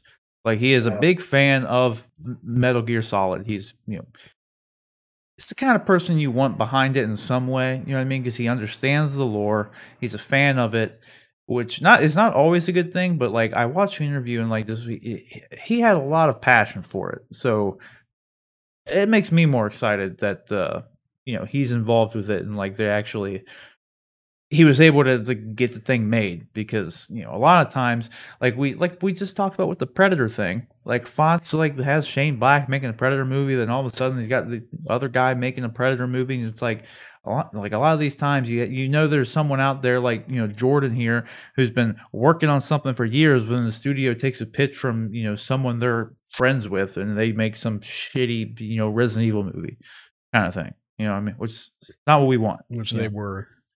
To it I said which they were. Exactly. So I'm excited about this. What do you guys think? I think it's cool. A cool character. I mean, yeah, more of Oscar Isaac isn't bad. I just hope it doesn't interfere True. with Moon Knight. I, you know, I mean, I just, you you start Yeah. hearing about him taking on multiple roles at the same time. It's like, mm, Well, dude, I mean that's the thing. true. He's he's he's gonna be soon be king of the genre of dudes, man. He was Poe Dameron, he was Apocalypse, he's Moon Yep. Knight, and now he's Snake. yeah. yeah. Like he, I say he's popping off, dude. Like he's it's good stuff, man. And I, like I said, I think he's a great actor. I love Oscar Isaac. So more Oscar Isaac, I'm good with it.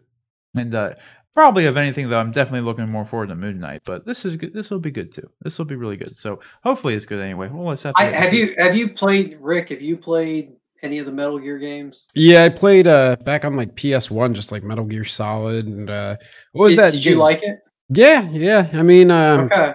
yeah, it was kind of an interesting game. I didn't play like that much into it or anything, and I know there's a lot of other ones that came out besides that. But there was that other character from the Metal Gear games. Was it Raiden?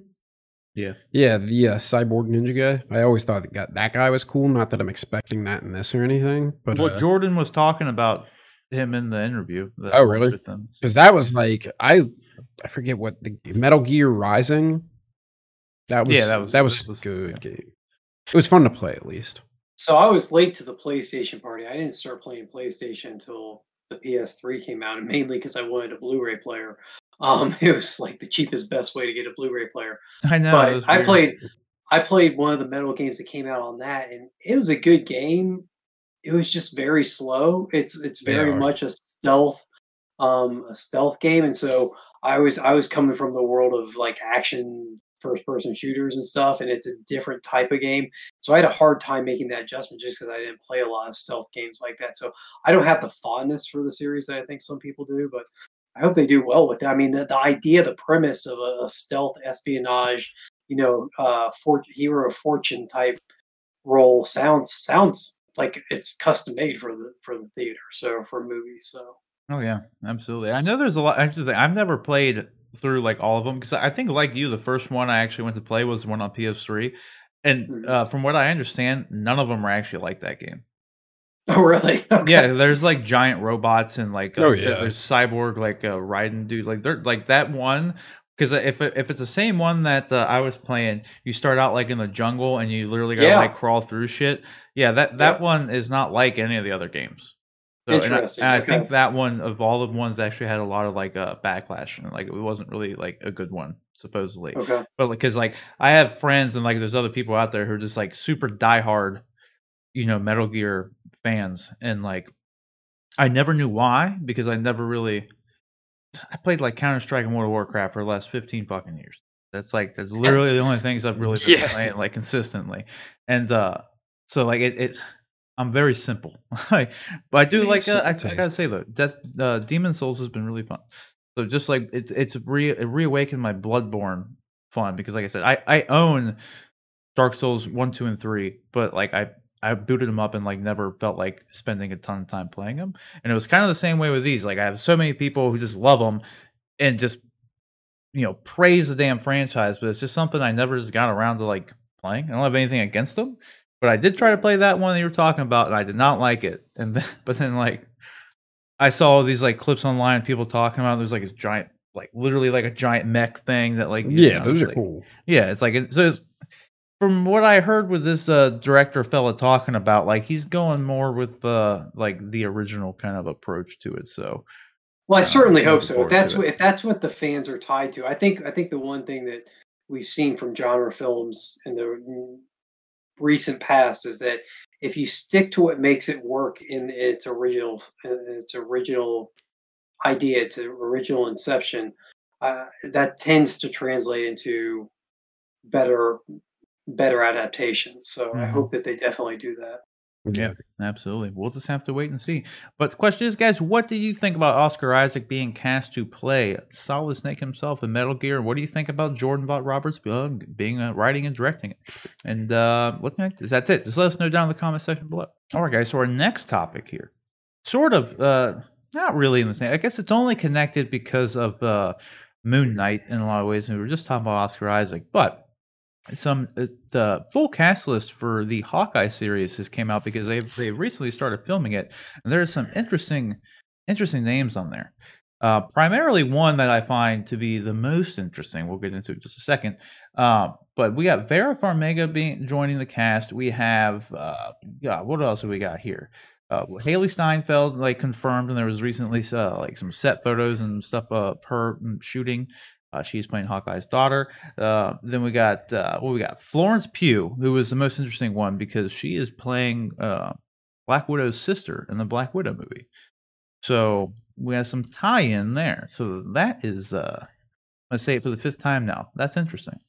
Uh, then we got Fra Fee, not familiar with. Fra Fee. Tony Dalton, not familiar with either. And then I, I this is going to be the day of butchering names. Alaqua Cox. I'm not laughing at her. It just sounds like you're saying something else. It sounds like you're saying something else. Okay. And then Zahn McClarnon, who was uh recently in Doctor Sleep, and then he was in the show Longmire. Uh, I like him. He's cool. Uh, I'm not familiar with the other ones. The Cox, man. Alaqua. It sounded like you said, "I like ya cocks." Like you know what I mean? Like that's what that's what I heard as I said it. Like oh my god. So I I apologize. I apologize, Alaqua. Okay, I, I'm sorry. But uh, again, the interesting thing about this was the connection to Black Widow, because uh, everyone's been kind of assuming that uh, Winter Soldier would have some like tie-ins with Black Widow, and maybe like they weren't able to release, you know, Black, you know, uh, Falcon Winter Soldier before Black Widow before Falcon Winter Soldier came out because there'd be tie-ins and you know, all that kind of stuff. But you know, with the addition of Florence Pugh, I mean that right away indicates there's going to be some tie-ins uh, with Black Widow in some capacity, maybe not directly tied to the movie, but a character we're getting introduced to for the first time in Black Widow is appearing in this. So, what do you guys think? You guys excited for the Hawkeye show? You just casting got anything? I think the one the most exciting about is probably Vera Farmiga, but Where what is she from? she, a lot of she's in Bates Motel. She's in Godzilla King of the Monsters most recently. Um, I don't know. She's been She in was in stuff. Up in the Up in the Air, right, with George Clooney. Yep, Back in- she was. Yeah, Okay, okay. I don't know why, but I watched it. Did you watch that movie? I Up in the Air. Yeah, Oh yeah, it was a good movie. it was. It was good. I mean, it's good. Yeah. It's not. It's not the kind of movie we would normally talk about on the show and everything, but it's like so. It's a good movie though. It's more of a serious drama type. Yeah, Whatever. yeah. It was Um, good. She's good. yeah. Yeah, she's great. I'm Mhm. super excited for this Hawkeye series, though. Like, uh, they they they've some set photos came out this week, and they've they've got shots of Hailee is, is Steinfeld. Am I saying that right? Yep. As as Kate Bishop, and uh, I'm super pumped for that. And also, they have Pizza Dog, um, which is uh, pulled directly from a, one of the best, not just best Hawkeye runs, but one of the best comic runs of the past decade. Pizza Um, dog? Those big words. pizza dog um yeah it, it was it's just like if you want some good like some character driven storytelling with with some good like just basic superhero guy street level guy trying to do right by his neighborhood and and and and, and just kind of always being a fuck up despite all his attempts to not be uh, I can't recommend Matt Fraction's uh, Hawkeye run enough. And anyway, Kate Bishop and Pizza Dog um, were heavily involved in that run, and I'm hoping that this series. I'm I'm, I'm assuming this series takes some cues from that run, so I'm super excited about it. Yeah. Should be. really Yeah, I would imagine. Sounds of, interesting. Of all the of all the Hawkeye or not Hawkeye, but of all the MCU shows, the Hawkeye one was the one I was least excited about. Not because Really? like Hawkeye's like a bad character or anything like that. It's just even even with like Black Widow and uh honestly in some degree even like WandaVision, I would have never thought there would be a lot you could do with them in their own setting because like if you were doing Wanda from like X Men, because like this Wanda isn't really that Wanda, I could totally see you doing stuff. But that's like more. I've always felt like big movie stuff, but, but like now that we know what they're doing with WandaVision, it makes a little bit more sense how like what they're doing. But I've just never thought there'd be too much you could do. Like we're getting a She-Hulk show. Like what are you gonna do with a She-Hulk show? You know, what I mean, there's just there are just things that like in my mind, Yeah, I don't know She-Hulk- if I needed it. She-Hulk's a lawyer, so you get you get your legal drama. I, I know if they go that route, it'd be- drama. You wouldn't Yeah. like her when she's angry. It'd be fun if they go that route, though. Like if it is like a procedural, like a Law and Order, but with She-Hulk, you know, Oh, yeah. it'd be cool. I mean, there's a reason Law and Order and NCIS and all those shows lasted as long as they did. Like, Well, it'll be interesting to see how it'll once she hulks out. It'll be extremely interesting to see how they balance that aspect of her life with the action part of it, much in the versus how like a show like Daredevil did it. mhm. Um, because Daredevil also featured a lawyer, and but it skewed a lot more Yeah. towards the superhero aspect of it, the lawyer stuff. While it, it had its place, it didn't factor. It There was- wasn't yeah. like a- even. It wasn't like an even 50-50 split. It Yeah. was- there Yeah. was- right. It was like uh, there was like he didn't try any cases unless they had something to do with Daredevil. Yeah. Like- like which when it comes which by the way apparently uh, december 1st i mean this past week uh the rights for daredevil reverted back to marvel instead of netflix so apparently yeah? there was a big there was a big uh, online petition campaign to revive um the daredevil show and uh, apparently vincent d'onofrio uh the kingpin of the daredevil show was uh added lending his support to it so I I, do, I, I, don't know that this will be a uh, Snyder cut scenario, but I, I wouldn't mind seeing it come back. of all the things to make a comeback, I'm totally fine with that. That and honestly, dude, of, of all the things, at least as far as Marvel Netflix goes, if I if I had it my way, Charlie Cox would still be Daredevil, and uh, Jon Bernthal would still be Punisher. Punisher. that dude, they nailed that stuff. Like, Yeah. Like granted, it was like that character that was written then, and I don't know if Kevin Feige's gonna want his Daredevil and his Punisher to to be like that. yeah, so like that's kind of the only caveat there, and like I have no reason to really doubt Kevin Feige at this point. So I don't know, like, but yeah, if I could, I've, especially with how Daredevil season uh, three ended, kind of wanted to see where it was going. Um, Punisher, like you could kind of say loosely wrapped up in a lot of ways, but he never really got to be full. I feel like even with season one and two, he was never full on Punisher. He was still just dude with gun. Yeah. You know what I mean? Like, so I don't know. I I don't know. I'd love to see him come back, but I doubt it's going to happen. But uh, Vincent D'Onofrio as Kingpin, though, also perfect casting. Like of all Great. of all the castings that Kevin Feige had nothing to do with, they nailed those ones. Like, Mhm. Like for sure.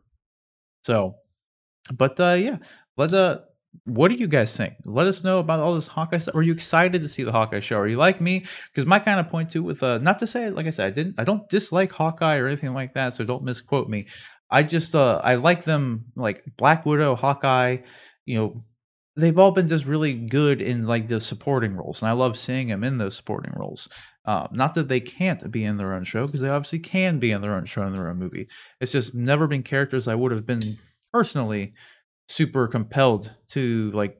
I don't know, see or make a show of myself. You know what I mean? You know what I'm saying? That kind of thing. But what do you guys think about the casting information? And are you excited for the Hawkeye show? Let us know down in the comment section below. All right, guys. So we're gonna we're gonna I'm combining these two because they're similar in subject matter, not by like genre necessarily, but just it's two shows that began production. That uh, one I wasn't even aware of the start of production, and I guess I really wasn't aware of either of them until I read it. It's kind of a stupid thing to say.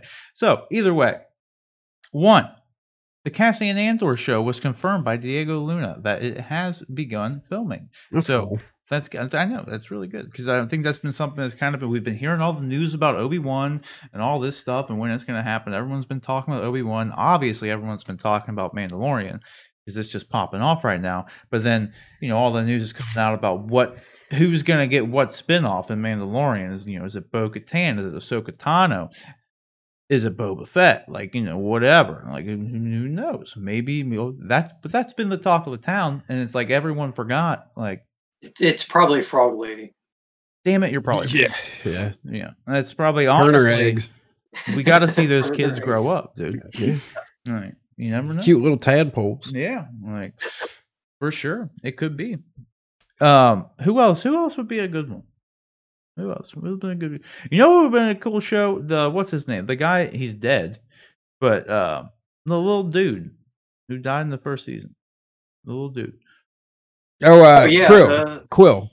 Yeah, Kuiil, Kuiil. yeah. yeah, yeah. It would have been cool to see his little adventures on the farm. Just help. Yeah. he, he is spoken.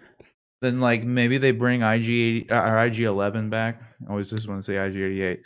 IG eighty eight. Yeah, that's Empire. I would like to see IG eleven come back. I was real disappointed when they killed him. I was too. Yeah. He became very likable. Yeah, Taika Waititi, like come on. But but a cool way to a, a Yeah, it cool was- exit for him. Yeah, that's true. It was a it was a hero's death. Yeah, for sure. But uh, yeah, sacrifice. but this Cassian show was announced back when Disney Plus was announced, and it's been like the one that's had the least I don't know talk and kind of traction on. But I'm they're finally working on it, and oddly enough, like of all the Disney Star Wars stuff to come out, at least prior to Mandalorian, the project that he was a part of, being Rogue One, was arguably the best one.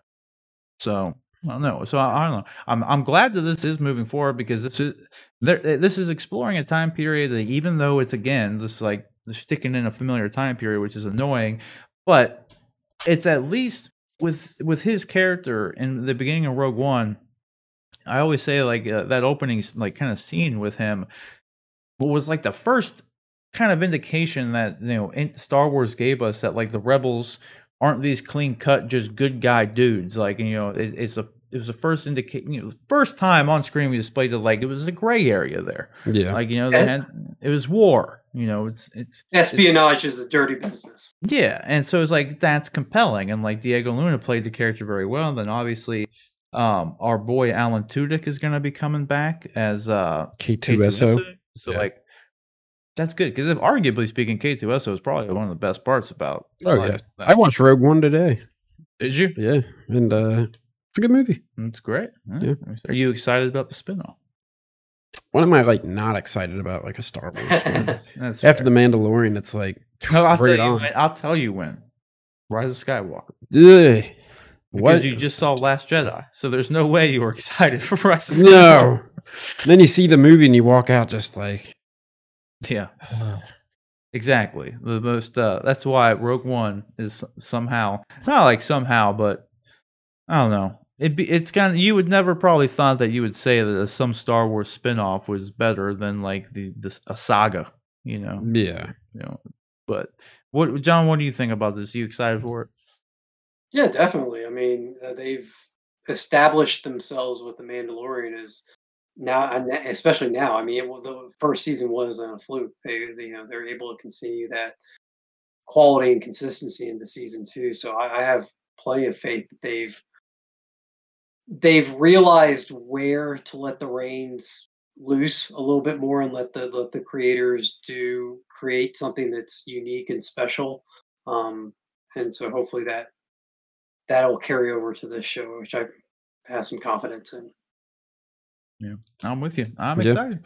Hopefully, it uh, stays in the vein of that opening scene. I want to see more of that kind of stuff. More Yeah. yeah. thing. This of all the shows, because like I at first thought with like Mandalorian, like we don't need lightsabers in this show. You know, what I mean, it doesn't need to have Jedi stuff in it. But then like as it goes on, and you see the dark saber. And Ahsoka Tano, it's like okay, you can make it work, and it all still, it all makes sense, and it's fine. Yeah, but like it wouldn't really make a whole lot of sense in the show. But who knows? Maybe I don't know. If here's the thing, I like Jedi's, I like Siths, I like I like lightsabers. So if they find a way to make it work, I'm fine with it. You know what I mean? But I just want them to explore more of that gray area and the rebel, the rebel stuff. So more than anything. So questions, guys. What do you think? Uh, were you like me? And really, I mean, I guess this was news. I don't know why I keep saying like I didn't even know this happened. This news like just broke. So I mean, it is what it is. But what do you guys think about the Cassian Andor show finally being in production? Are you excited to see it? Are you like me and hope that they uh kind of keep this one, you know, a little bit more close to the vest, focus on the rebel stuff, show a little bit more of, you know, the dirty work they got to do because that's uh that's what I find most compelling about this. So you let us know down in the comment section below. All right, so our penultimate topic here before we get into our Mandalorian spoiler review is another show that has begun production that I've been uh, personally very excited to to, to see happen because I'll tell you what it's it's the uh oh my god where where am I here? It is the House of Dragon Game of Thrones show, and of course you can submit topics and questions to show by emailing us. I keep hitting that button. Um, the House of Dragon show, the spin-off series of Game of Thrones, and I've been excited for this because not so much because of the the show, like the, the everybody knows that everyone's disappointed with how Game of Thrones ended. All right, everybody knows, but I read all the books. I read the sh- the book that this is based off of. I've, I've read all the damn books. Mhm. So if they Just stick, read the books. I read the books, dude. If if they stick to the the book this is based off, Fire and Blood, there's some great stuff in there. They're obviously gonna have to expand on it a lot because if if you read the books, you know that it's not like ah, it's not really it's not really like about one thing. So like I don't know. I don't want to like get into anything like too specific by any means, but it's good stuff, and I'm looking forward to it because in a way, I want it to. For one, I really love the world. I love the world of what you know, Westeros and all that stuff. It's good stuff, and the books are a lot better than like if you thought the show was good. I know everybody who reads the books of any material prior to and says this, but the books actually are better. There's a lot of stuff in the Mm. show that uh, like I was just telling John like off camera. There's like three main storylines in the books, and they're like big deal things that aren't even touched upon in the show. And it's like, know, you could speculate. Do does this, does that mean that they just go nowhere in the books? Maybe, but maybe not. Maybe not. Who knows? But anyway, there's been one uh, casting uh, news for him, and the the guy who's going to be playing uh, King Viserys. Oh God, where where did his name go? It's Paddy Considine, and I if you remember what he was just in um the show on HBO, The Outsider, and uh, which he was good in that. He was really good in that. But if you if you're uh, this was a deep cut when I first saw him. He's the cop from the the meme. He's in in a GIF, the meme GIF of uh Hot Fuzz. You remember the like the the shitty cops in Hot Fuzz? Like you don't remember him? No. Vaguely. Like he was when I first saw him when I was watching The Outsider. I, if I could recreate the meme, I would. I'll just pull it up the GIF, and then you'll know exactly what I'm talking about. When I saw him, though, I was just like, "That's that guy." and it's the only other thing I had seen him in at this time, other than The Outsider. And how, like, I just, I don't know. It's probably just because I like memes. So, like, I don't know. But uh, what do you guys think? Did you guys like Game of Thrones, and did you like how it ended? And are you excited to see like anything else in this world come up? Uh, I thought it was all right. It was just a little bit long and hard for me to follow after a while, but I'm sure it'll be successful, knowing with how uh, Game of Thrones did. So, as long as it's good. Yeah, I'll, I'll try and answer your questions in order. Did I like Game of Thrones? I loved Game of Thrones. I loved the first like four or five seasons of Game of Thrones. Did I like the ending? No, I hated the ending of Game of Thrones. like so so much so that this show sounds amazing to me and it sounds like what I I mean this show is like oh my god, you're telling me I'm going to get like knights and armor and fighting and but then you're also going to give me like multiple dragons. It's not just going to be like dragons every occasionally. Like they're they're full on like they have these dragons. These dragons are a part of their lives. It's not just one character that has a few pet ones. Like Oh, this yeah, um, this sounds amazing. But I have that bad taste left in my mouth from the way that season Game eight. of Thrones. Yeah, from the Mhm. way the Game of Thrones ended, and um, so I we'll see. I mean, I'm sure. I'm sure. I mean, I'm not. Uh, I'm gonna watch it. I mean, that's just all there is to it. Uh, I'm, as we've established, I'm going to have HBO Max, so I'm to watch it um, because, again, I'm, I'll, I'll I'll always hope that I can recapture that magic and that glory of the early days of Game of Thrones with this, and then hope for a better ending. I guess um, at least this one, the ending is kind of established. You know where the where the show goes, so there won't be a surprised character that that com- acts completely out of anything that was to be expected um, going into the series finale. So I We'll d- see. here's the thing. Dany was that's where she was supposed to go. They just rushed it. That was the problem. It's because to the viewer, the way they portrayed everything, it felt like it was out of left field, but it's not. It's not out of left field. It's just they made it feel like it was out of left field. You know what I'm saying? yeah, I, I'm I saying? understand. I understand why they did it. I understand the whys. I understand the the the the, the history there. Um, but again, we've said it before on this show. You know, show me, don't tell me. No, and, and they didn't they didn't show that with her they just they not she, yeah, not well enough for sure. she was presented as this she was presented as the the the opposite side of the coin of her brother. And if her brother had done it i would have been like yeah that makes sense. Her brother's an asshole. This guy of course he would do something like that. But Dany seemed to be the opposite. She was the softer part of the targaryen line. The, the you know i don't understand why all the targaryens had to be bad why she had to be bad because she was a targaryen um, or had to have that streak in her so Well, anyway her her, her uh, other big brother was good. Rhaegar. He was good. Okay. Jon okay, so yeah, Rhaegar. So Rhaegar was good. Why couldn't she Spoiler have been alert. hard? You know, why, why why couldn't she have been the the middle ground between the two? Why couldn't she have been the hard, you know, queen monarch that is willing to have her dragons burn some got people alive for for not bending the knee to her, but also doesn't go batshit crazy and burn an entire town because reasons. I you know Mm, yeah. you know anyway. And that's anyway, what they didn't showcase. What? Because like her, they they didn't showcase her descent into madness, if you will. Because like it, it all kind of started. Like they tease it really back on. They show you that she's like really quick to really quick to punish. You know, like with with her dragons Sure. especially. But it's always portrayed like at least the way they did in the show, to where she you, you as a viewer thought she was justified in what she was doing.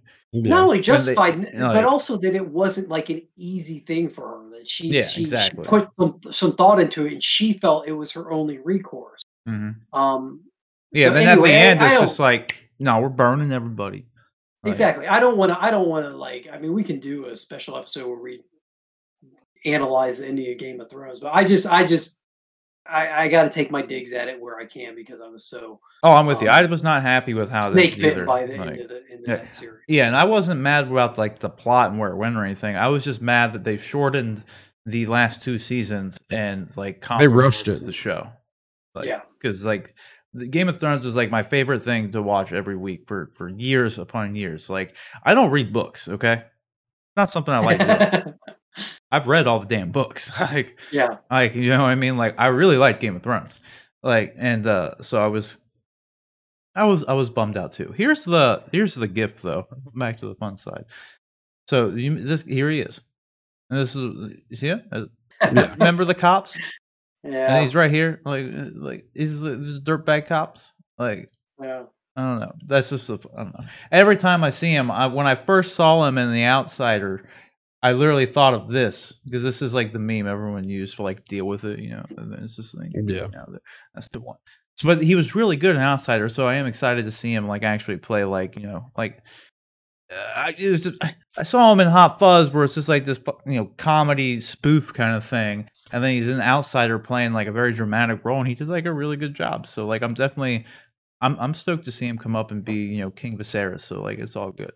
I'm excited for it. I, I definitely am. The, the Targaryens are like arguably the coolest part about Game of Thrones, and like the time where, like you said, where there's a lot of dragons and everything and stuff. That's obviously like really compelling. Because I mean, that's just uh, you want your high fantasy stuff. Like that's pretty much you know swords and dragons is you know, like you know yeah, really. Yeah. so, but question is, guys, what do you think about this? Are you excited for the new Game of Thrones uh, spin-off series coming out here? Are you excited for the casting information? Uh, let us know down in the com- or actually, too, let us know. Were you also disappointed with the ending of Game of Thrones, or did you like it? Did, did you see it coming?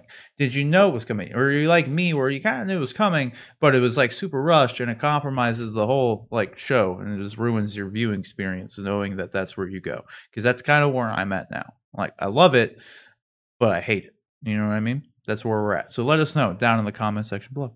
All right, everybody. Now we are going to get into our Mandalorian season two, episode six, the tragedy spoiler review. So this is your your warning if you somehow haven't watched it yet or still avoiding spoilers and all that jazz. This is it. This is a spoiler discussion. First, though, I did want to get into one one quick topic, one quick thing I wanted to go over and share with the boys here. All right, and we talked about this a little bit before, but I want to bring it up again and share it with you guys. I want I want I want Rick and John to comment on this. We had a topic, well, I think it was last week about uh, the uh, Godzilla versus Kong movie. Okay, and there was uh, some other. I saw this right after, right after we did the right after we did the video, right after there was concept art for this uh, Godzilla thing. Okay, I need to share this with everybody. There was literally this was concept art for Godzilla Godzilla versus Kong. I'm not making this shit up. All right, they had they made a Kong Godzilla hybrid. All right, look at this thing. Look at this atrocity. And Rick, these are scales, dude, not fur. Look at this thing. What do you what do you think about this? Like, you, I think it's hideous. if this ends up in that movie, dude, if this is what they do at the end of this movie, I mean, it's like could could they ruin these this franchise any further? it's IS9. Like, why would they even make this? Yeah, I don't like that at all. It's so low effort too. Like, in all honesty, like it's so low effort. Like, it's just it's Kong with a lizard tail. Yeah, Yeah. really, in scales. Like, I just I I hope this was for like A joke. I, I don't even know. I just it's it's just a little bit ridiculous though. And it's for like a toy. Like if- I believe this article kind of goes on to suggest that this is like literally made for like a toy for the movie. Which we know, man, those toys like to spoil things in the movie. Like if this is how this franchise ends, I'm gonna be disappointed. Okay, that's all I'm saying. yeah. I'm already disappointed in, in it to begin with. Okay, so this, not like this, like Switch in the Matrix. Okay, not like this, not like this. Okay. You, well, you guys got anything? I just wanted to share that. Is there Anybody out in the world, I wanted to give you the privilege of saying this. You guys, you guys got any thoughts on this thing? Yeah, I don't like it. Don't like it. no. I don't think anybody likes. it. Yeah, Yeah, I mean, uh, whatever. I just, I just watched K- Ka- Uh, the Godzilla King of. No, we lost you, John. Can you hear me? It's so bad it broke John's camera. Okay, think about that. All right. While we get John back, we're just going to move on and we're going to go into our Mandalorian season two spoiler review. So, guys, let us know what you guys think of this atrocity. This atrocity. If this makes it into this Kong versus Godzilla movie, I swear to God. well, I mean, like I said, they already kind of like it's not a dumpster fire, but in a lot of ways, they kind of already ruined the franchise anyway. So, like, I don't know. Maybe it's time for a reboot. Who knows? We'll see. So let us know what you guys think of this Kongzilla down in the comment section below. All right, so with the special treat of Kongzilla out of the way, we're gonna get into the Mandalorian spoiler review now. So, first uh, off the top, guys, what do you what did you think about? I'm gonna jump right into it. What did you think about Boba Fett and his old return here, and us actually seeing him in action, pretty much for the first time ever? thought it was badass. yeah, it was uh, definitely gave him. It lived up to like the hype that you've always heard about Boba Fett being badass. Now you finally got to like see it. Great description. Yeah. I 100% agree. Because I told Rick when we were streaming the other night, like, as someone who has always said Boba Fett is not a good character because he did nothing, right? Like, he just looked cool. I don't need to keep mm-hmm. getting into it, but he's this character. Everybody liked him. I totally get why, because he looks cool. But like ever since the original trilogy, we've had so many Mandalorians introduced, and we actually got to see them do like really cool stuff. Kind of broke the hype for yeah. But now that we actually got to see him in action, he's cool. Like I'm not gonna say he's the coolest Mandalorian ever, but it was good. I was I was he kicked some ass. They did him justice. They, yeah. they, they did him justice, you know. So, what did you? I was, yeah, I thought I thought he was very cool. Um, my one fear was, I mean, last night's episode could have just been an episode of the Boba Fett show. I mean, as much as as much screen time and as much uh, of the heavy lifting as he got to do. I mean, Mando was knocked out for I felt like part of the episode, and they focused a lot on Boba Fett. So I hope uh, I'm jumping way ahead into big spoilers, but I hope going forward that, that the show's focus stays on Mando and the child and, and Boba Fett's involvement, while significant, doesn't doesn't take over the show. I think it'll obviously. I mean, the way it ends now that you know, Mando or not Mando, but Boba's going to be helping Ban- Mando. Um, Hopefully, it'll probably end I don't know. I think he'll be by his side, but they'll part ways afterward. Like they'll wrap everything up. I, the thing that I find kind of interesting, actually, I didn't really think about before. Um, but they took Baby Yoda. They, they got Grogu. Yeah, and like they're going to go get him back now. And if they get him back, presumably, like that's it. That would wrap up that story. But yeah, they just gonna keep drawing it out. Like oh, now they're back after him, and like you know, I mean, maybe they end up being really good buds. I don't know. What? Maybe they end up being like really good buds. Who? Boba Fett Mando, and Mando. Boba, yeah.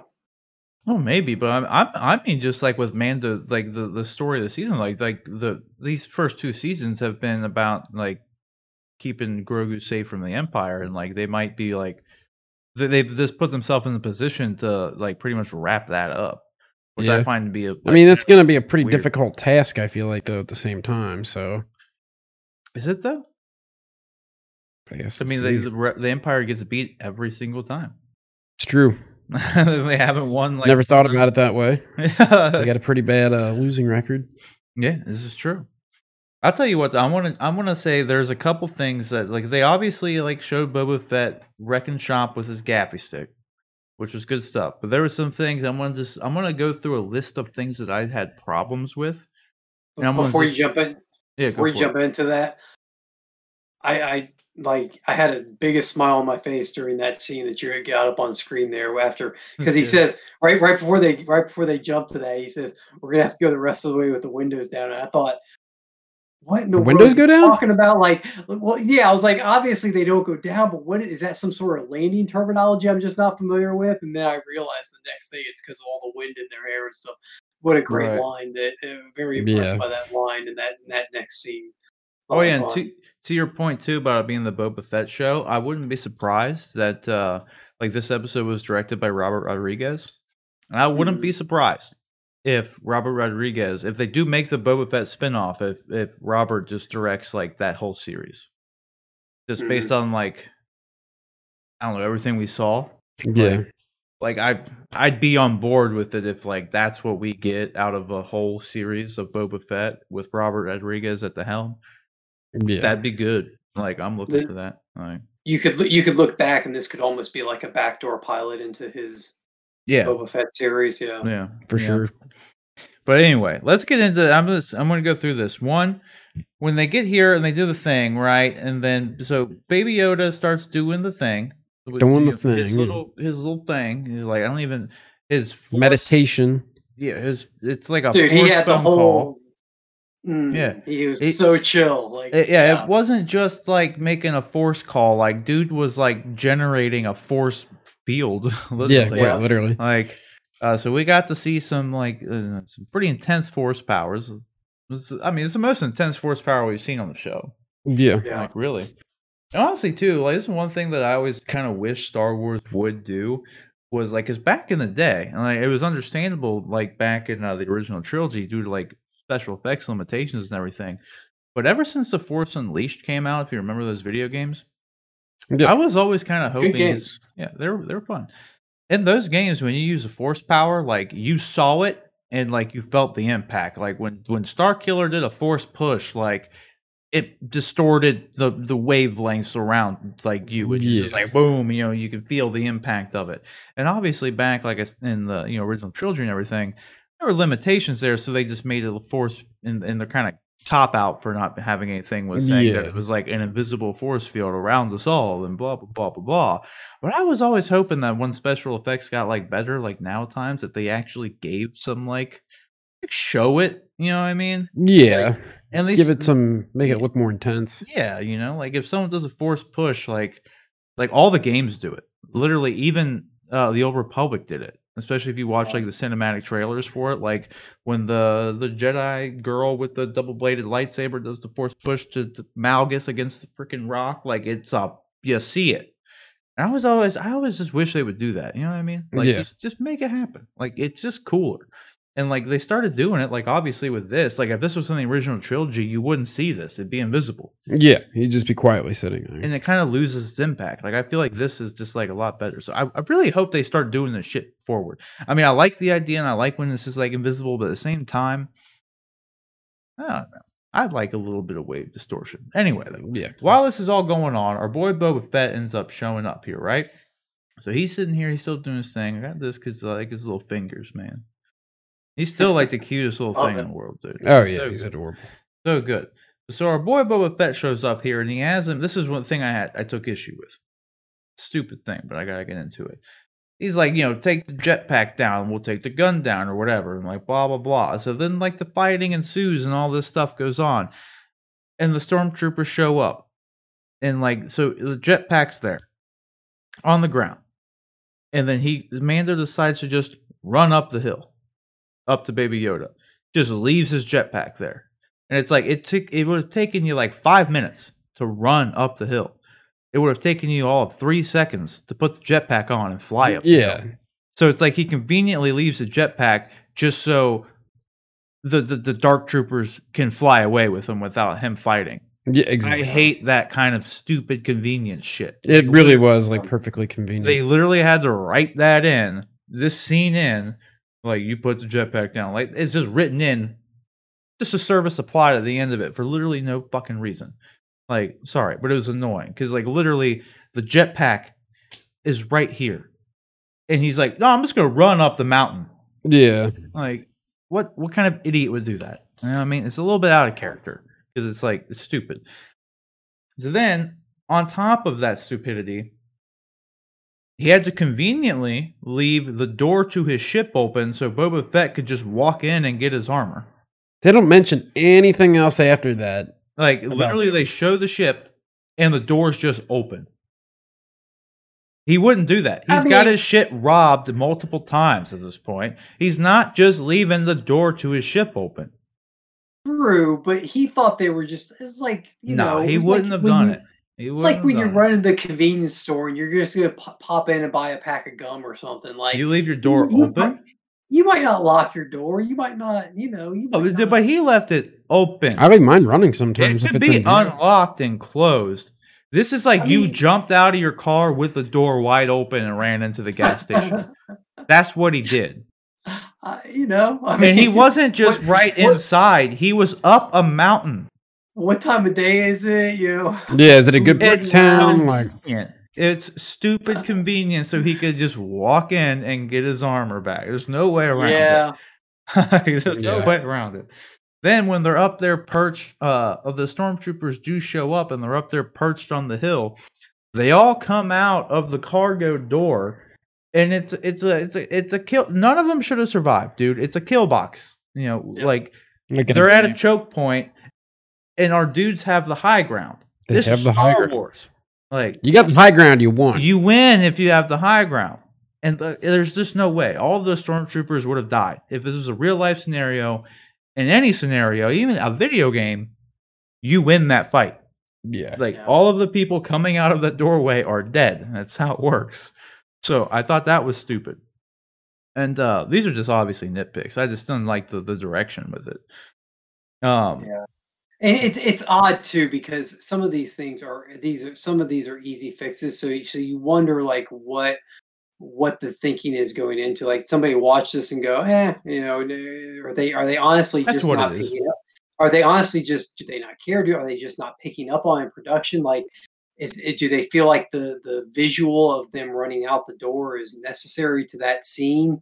Because you just turn the ship the other way. You have them come out the backside of the Yeah, ship and I mean, yeah, dude, that's all they needed to do. side. Yeah. Or- Use the ship for and- cover. and as far as like Mando and the jetpack and Boba Fett, you you know these episodes are not full hour long episodes anyway. We've talked about how sometimes they're on the shorter side, and this one felt kind of middle did of the road. It- short. It, it wasn't it wasn't real short, but it also wasn't one of the long. it was like 31 minutes, yeah. yeah, they could have added an extra scene or two where where for maybe whatever reason, you know, uh, what's it's Ming. I can't remember the actress's name. Ming Na. Ming Na, whatever her character, she could have been, you know, Boba could have said to Mando, "Look, we're gonna go get my armor. She's gonna stay here with the kid," and that gives them an excuse to get the armor. Maybe something he tells Boba, "Look, I don't, you know, until until I have all the armor or everything I need for the armor, maybe Boba can lock the armor's, you know, a- abilities somehow because he has control of it or something. Like until everything's square between them, maybe Mando has to leave his jetpack on. The, I just feel like there's something they could have done. You're right to make it so not so much of what a dumb move by Mando. You know, make him look like an idiot. Oh, yeah. Yeah. I- They could have even just had it to where they they the ship started firing at their position, so he didn't have time to grab it and just ran uphill. Sure. Yeah. Good. Yeah. Another good point. Yeah. Like, yeah, I mean something other than, you know what? I'm just gonna hoof it up the mountain. Mm, yeah. yeah. It's like it- he wouldn't do that. Like he definitely just wouldn't do it. And then uh the the, the next one just uh it was more just kind of a funny thought more than anything. But he needs to get this bre- breastplate resized. Yeah. Maybe it's the robe underneath, but yeah. Mm, It's a it's a he he grew without getting the armor resized. You you remember Game of Thrones when Robert needed the breastplate stretcher? You know, like at the like that's the same concept here, man. Like Yeah. you don't need to get that resized. Make a Look, visit the to the armorer. Look, look, the older you get, your metabolism slows down a little bit. Things don't He looks. It, it- it's a little tougher to, to maintain the, Hey, the man. figure of looks a- better than Cobb Vanth. He looked awkward as hell with you. Well, he was just too tall for it. Yeah, he Like, just was looked too tall and awkward. like, lanky. that was just a little too thick. a little round. He's been drinking too much blue milk. Yeah. Yeah. Too much spotchka. Too much of those blue milk cookies. Those, those blue milk Yeah. macaroons. He's and got, whatever. Boba's got a sweet tooth. Too much of those. Um, and then another thing, when he went and got the armor, when and why would Mando have restocked the missile in Boba's jetpack? All right, Yeah, so 'cause I Cobb actually- Vanth I used it. Convenient thing I for actually, him to I use actually it. got you. I got you on this one. All right, so I'm gonna I'm gonna go out on a limb here. We've seen me. Mando's. We, we've seen. uh Oh God, I can't remember the name of the ship. Um, Razor Crest? Razor Crest. Thank you. We've seen the Razor Crest has an armory on it, a pretty substantial armory. So my robbed. thinking is like Boba has that missile available, and and Boba's kind of the the always be prepared type individual. Like he's prepared for a Maybe lot he of different brought one with him. scenarios. So Oh, so you Yeah, think so he- Boba had one on his ship?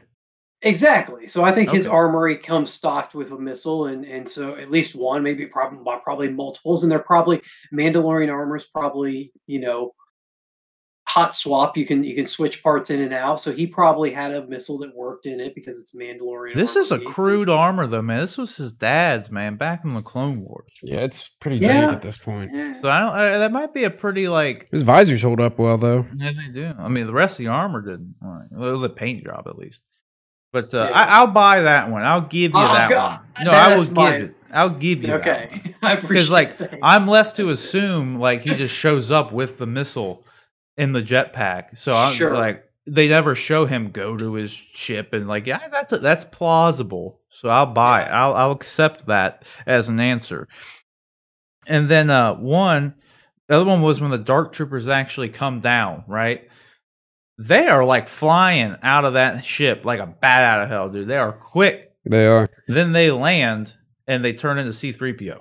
like slower. Yeah. C3PO could walk circles around those. Yeah, dudes. I'm, I'm like, and they're all synchronized. It looks like they're doing a dance together or it's- it's- something. Yeah, what what was that about? And then also like, why does why does the Empire have to be so like edgy, like dark troopers, death Yeah. troopers, like Red uh, eyes. yeah, it's just like ugh, like I don't know.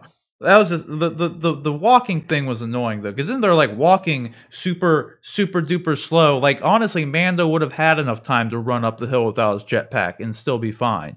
Because like, goddamn, they move so slow. But then again, they just launch off the ground at fucking light speed again. And it's like, how are you walking so slow if you Really? literally fly that fast? It makes no sense. Um, then as that's happening, Boba gets into the Slave One and sh- flies up there and gets literally like could throw a rock at the Imperial cruiser. Like, why did the Imperial cruiser let that thing get Probably anywhere it was the near? it? cloaking abilities of the slave one. But like I said, man, they could just look out the window and see it. But a cloaking It's right ability, there. you wouldn't see it with the cloaking ability. Like I think there's literally he's got some sort of defense on there that basically No, renders his ship invisible. It couldn't be like something like making it invisible to the naked eye because they would have they would have showed us the viewer that But- yeah, But they would the- have made but- it but go the ship- invisible. the ship was coming from underneath. So let's let's. I mean, you could you could kind of maybe guess that they they don't have wha- whatever the word. They don't have windows on the bottom of of their imperial ship. They've got windows on the on the bridge, but that's Well, they have kind of- proximity detection though. well, and that's where the cloaking would come in. So like if it's if it's got radar cloaking or something like that, maybe maybe there's a scenario where they don't know he's coming at them or he's tracking with them up to the up to the bottom of the ship. Well, True. my other caveat with that is like I, I can let that's a loose one. That's a loose one. Okay. But he didn't he didn't shoot a tracking beacon at it. He was that close to it. Yeah. So Yeah. that was that's more the big one. It's like okay, Yeah. that that how'd they that let him get know that close? that Yeah, we know but- of. That that could be the Deus Ex That's some information you tell Mando at the end. like, don't worry, my dude. I put a tracker on him. We're gonna Sure. go get the kid. You know what I mean? Yeah. Not Yeah. like Sure. we're gonna help you get him because we owe you one, even Yeah. though I stole the armor from your ship before it got blown up. You didn't actually give it to me. and then he So doesn't don't mention actually anything else anything. about that after. Yeah, this. not right. like, dude, that's my armor. Like you know, Right. Like he's just like, oh, he's wearing it now. Okay, and uh, so that was pretty much it, other than the fact that uh uh yeah, the whole Mando never made that deal. no, Well, the deal was never made. He just That went we and saw. took it. There was uh, yeah. No, because at the end he has still had to justify. Like he pulled up the little ancestral chart there and was like, "Look, see, this is my dad." Like, and then he's like, "Oh, okay, now you're good." Armor does belong to Yeah. you, yeah. Yeah. So like he didn't know. Like he didn't give it to him. He just went and so he didn't owe him shit. Like they Yeah. didn't, he doesn't have to stay there and help get that kid back at all, technically speaking. But then Broba Fett. He's being a bro. he is being a Boba Fett. That's fine. But like, obviously, we were going to get that. Uh, the team up was going to happen regardless. So I mean, that's fine. I'm totally fine with that. These are just and these are just the like the classic. These are the things I hate most about movies. Like when you have these just stupid, convenient things that just are only there for movie plot reasons. You know, so it's like things that you would never ever do or come across in real life, but have to happen because you wrote the script and we don't have time to make changes or we're just too lazy to do it. Yeah. Like one of the Yeah. two. and Like and then uh in the end though, with old Moff Gideon and Grogu and he shows him the dark saber. You think Grogu had a dark or, or a lightsaber because like Grogu like knew what was up and like reached for it. It's so I was wondering if like maybe Moff Gideon like because they had him before, so I'm wondering if maybe they actually have his lightsaber and at the end we're gonna see little little Grogu whoop some ass with a little Like Yoda and yeah, what, exactly Attack of like Clones? jump around all fucking crazy, you know. Yeah. Maybe. Maybe. We'll see. We'll see. Maybe. Yeah. Yeah. We'll see. He just he seemed to know what was up with the lightsaber. You know, he, He did. He did. So I don't know. We'll just have to So I asked Rick the same thing. What color do you think his lightsaber would be if he had one? Orange. Orange. I think that's what I'm I gonna said. go orange. I, I just assumed that they would go classic green because of Yoda, but Yeah. I hope not. they separated a little bit, but that's just kind of what I assumed. I could also see though, because he was a Padawan, it would probably be blue Yeah. Yeah. if we're gonna go by that. But they also too, I guess, one little fun Was- note was is that they technically broke canon or read they retconned Jango because I guess for the longest time Jango was never actually supposed to be a Mandalorian, and now they like officially made him a foundling. Foundling. Yeah. Was was uh do you do we think Grogu was a Padawan or do we think he was just a youngling that was just being trained? Because I think it there was just a difference? youngling. There is a difference. The youngling is the, the, they're just not of age yet to be a Padawan Sure. training. So yeah, Yeah. they, they they could have been. Did mean, they say he explicitly if he yet. was a group? Did Ahsoka say? I can't remember. I, I think Because she I think she said said he was, either. I think one she of the just two. said he was there being on Coruscant being trained. Yeah, it was if she said very. trained with younglings or with. I don't think she said that. I don't know. What she I don't think think she she just said he was training there. just trained in Jedi. Yeah. Yeah. I would assume younglings, but it's so hard to say because he's like fifty fucking years old. Like, I don't know what that means because he's obviously super strong with the Force. So, like, you would imagine that like he wouldn't just be sitting there with all like broom kid level sensitive people. You know, like this Sure. dude created a force field that was blowing people back. You know, Yeah. Well, it's obvious that species has a very strong attunement with the Force. yeah. Um, So you got to think Yoda had some involvement in his training. Did Did you guys Do you guys get a vibe that they're really playing up the uh the baby Yoda being torn between the dark and the light side? That he's not. You know, he's he's definitely think so. He definitely really. I don't. I I, don't like get I- that.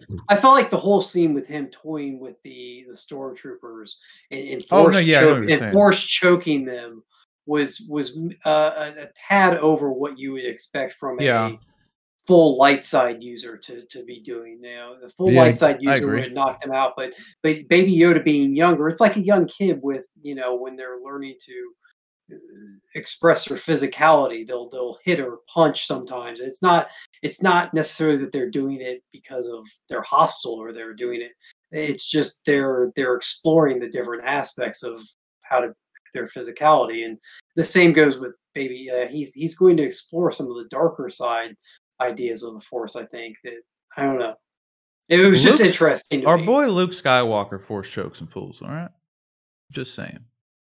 Yeah. He did in Jedi. Yeah. He oh you're right The, you're right The, he did the gore. What are pig dudes? Whatever their name. Are. Gamorrean guard. Yeah. you're right Gamor- Gamorrean. Gamorrean. Wow. Get out of here. good yeah. pull i wow Hmm. And it Squealed like a pig. So, they did. but yeah, like um, I, I think they were. I almost feel like they only added that in there just because of what Ahsoka was saying. You know what I mean? Yeah. Like, I don't Okay. think that they're actually like gonna have that happen. Nah. Like, not like not go like dark side, but I don't think that's actually gonna be like. I think it's more in line with like what you were kind of getting at, to where he's just a kid in a lot of ways, Yeah. and just he was put in the room. You know, he's felt like he was being attacked, so he's just doing whatever he possibly could think of doing. Granted, it was kind of going pretty far with it. Is he was throwing them around the room repeatedly instead, Yeah. and then ending with a force choke, as opposed to just leading with a force choke like Luke did. sure You know, Luke just is like eh, goodbye. You know, like Yeah. he's like, I'm gonna throw you around the room, then I'm gonna choke you, Yeah. which is much more, it's a little bit more sadistic, but at the same time, he is just a kid, so I don't know. But I just don't see little dude being like, you see him putting on a Sith robe or something. No, not at all. like, I think he'd get the Beskar armor before he get a Sith robe. You know what I mean? Yeah. Like, who's to say though? It'd be interesting to see though, because you imagine having like a ten ep, the ten season story go on to where like Grogu's the bad guy at the end. You know what I mean? That honestly, that'd be pretty cool, I don't see that. dude. That'd be pretty cool. It happened with Anakin. Yeah. It's just we saw it in a non-linear order, but that's exactly what happened with Anakin. Yeah. It's true. That's why Ahsoka said it. So, but I don't know. In the end, I think it was just kind of thrown in there to kind of more service that, like what Ahsoka was kind of getting at, you know. Hmm. I mean, who knows? Because like I said too, since they're at where they're at now, like I feel like they're in a position where they could wrap up this whole thing, like the dark saber, all that stuff. Like, because otherwise, that's kind of where we can like leave this off. Is like, where do you think this is going to be going now? Because we only have s- two episodes left, right? Seven and eight. How many more seasons? Well, the thing is, though, are they gonna keep doing the song and dance like rinse repeat? Oh, Moff Gideon's after him again. Like, you know, what I mean, is this Scooby Doo? Is this, you know, what is it? Like, because you think they'd have to kind of wrap this stuff up in some way, and it seems like if they already got him, like I figured they would draw it out even longer than like, oh nope, they got him.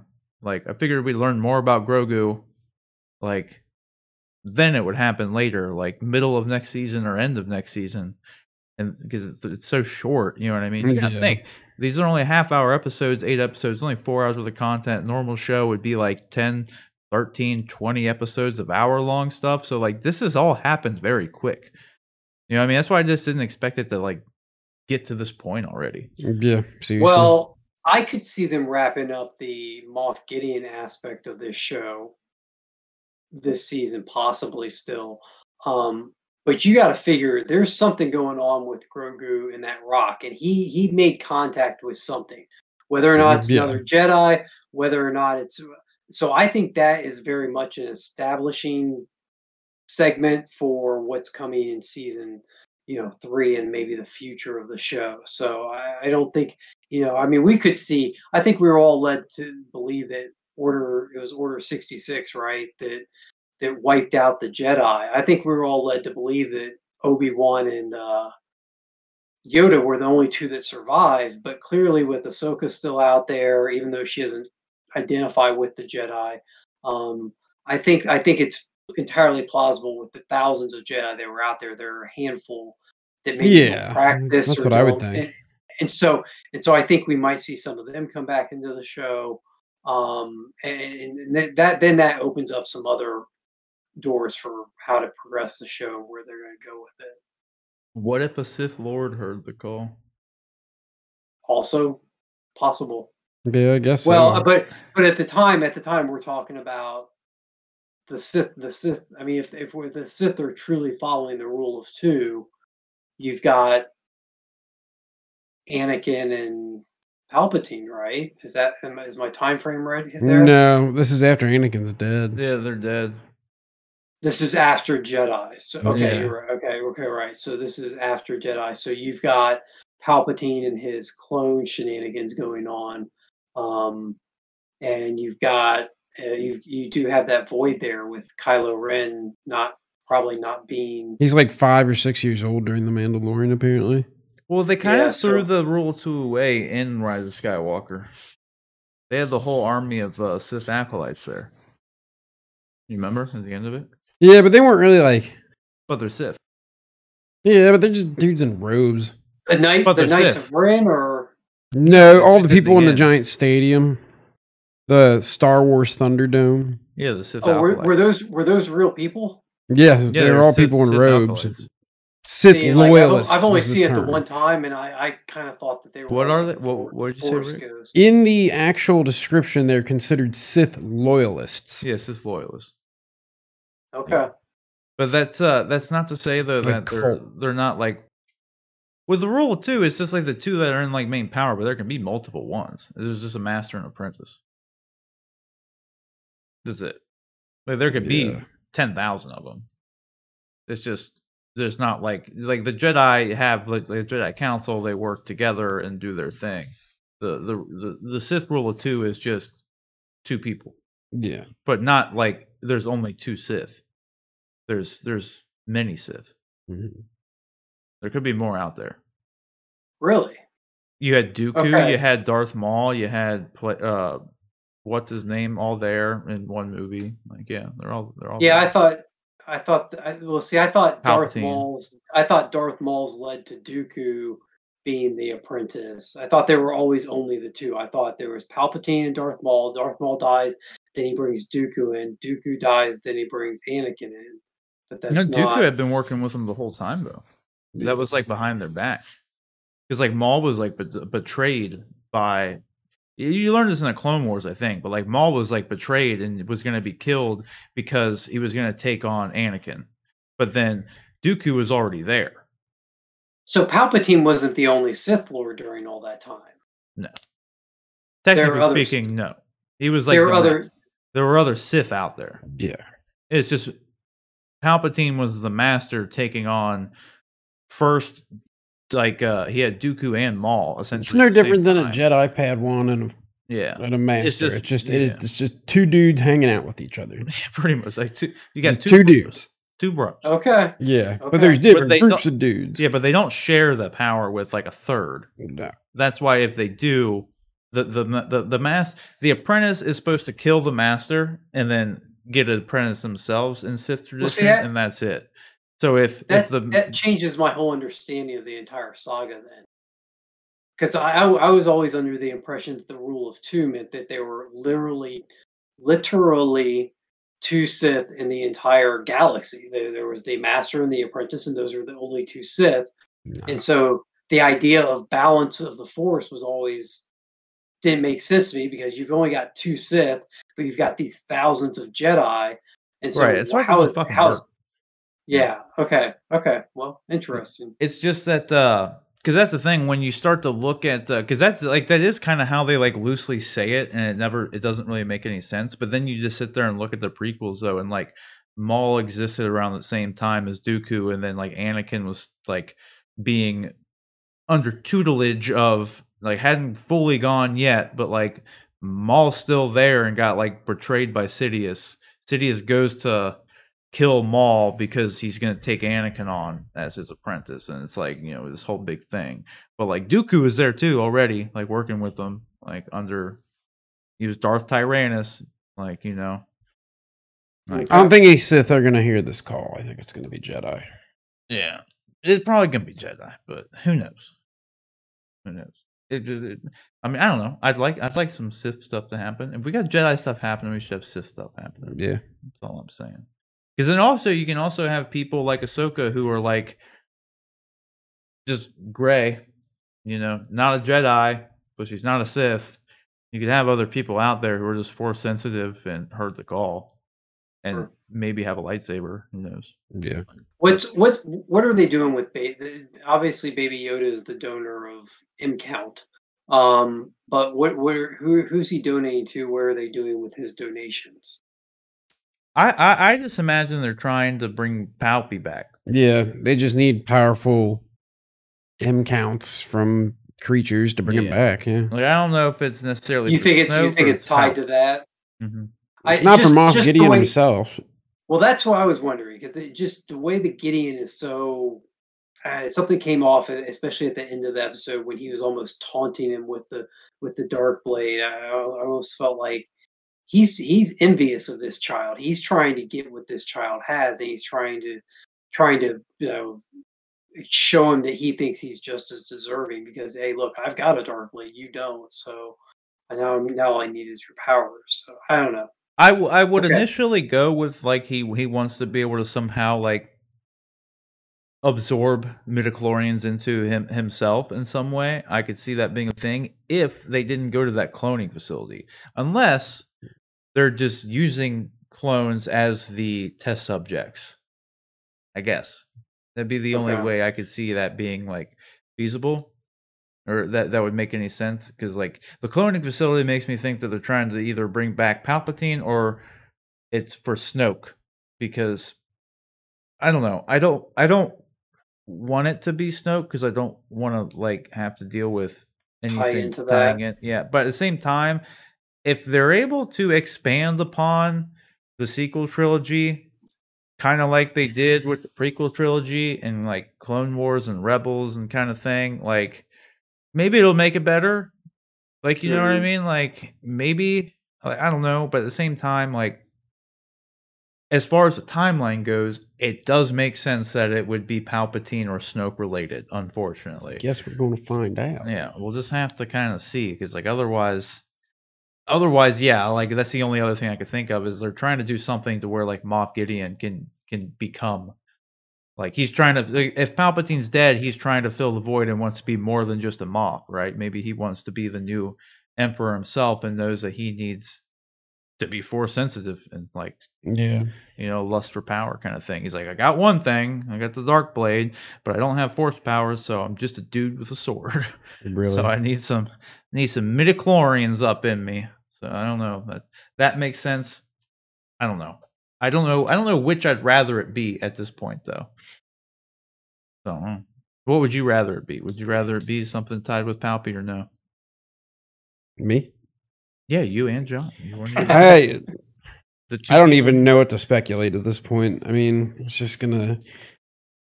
It surprised me enough already watching this show, different things. So it could be completely different than what we're thinking. I don't know. We're just gonna have to, like I said, kind of wait and tune in and see. Yeah, we'll see. Well, you guys got anything else you want to add? I think we touched upon everything I had thought about. Yeah. All right, I'm with you. We will wrap it up. Thank you, guys. Thanks for watching. Of course, like always, don't forget you can submit topics, questions to the show by emailing us at honest and uneducated at gmail.com. That's honest and uneducated at gmail.com. Uh, what else we got here? Rick, where can everybody follow you online? That's Follow me, uh, on Instagram, Surik Metz. You can read it right down there. R I K M E T Z. John, what about you? Where can everybody follow you online? Uh, over on the Twitters at Nightwing underscore J. There you go. You can follow me just simply at Sir Rob Bevo. Look out, I'll be playing some more Demon's Souls, probably some Shadowlands here and there. Probably, uh, I don't know when, but uh, probably sometime here soon. That, but probably Friday for sure. So look out for that Friday show. is gonna uh, be up Monday, obviously, like always. So uh, that's pretty much it. Don't forget like and subscribe, follow, do all the good stuff. Look out for the stream. You do all that stuff. Like, share, do do your thing, do your thing. But until next time, guys, thanks for watching again. Take care.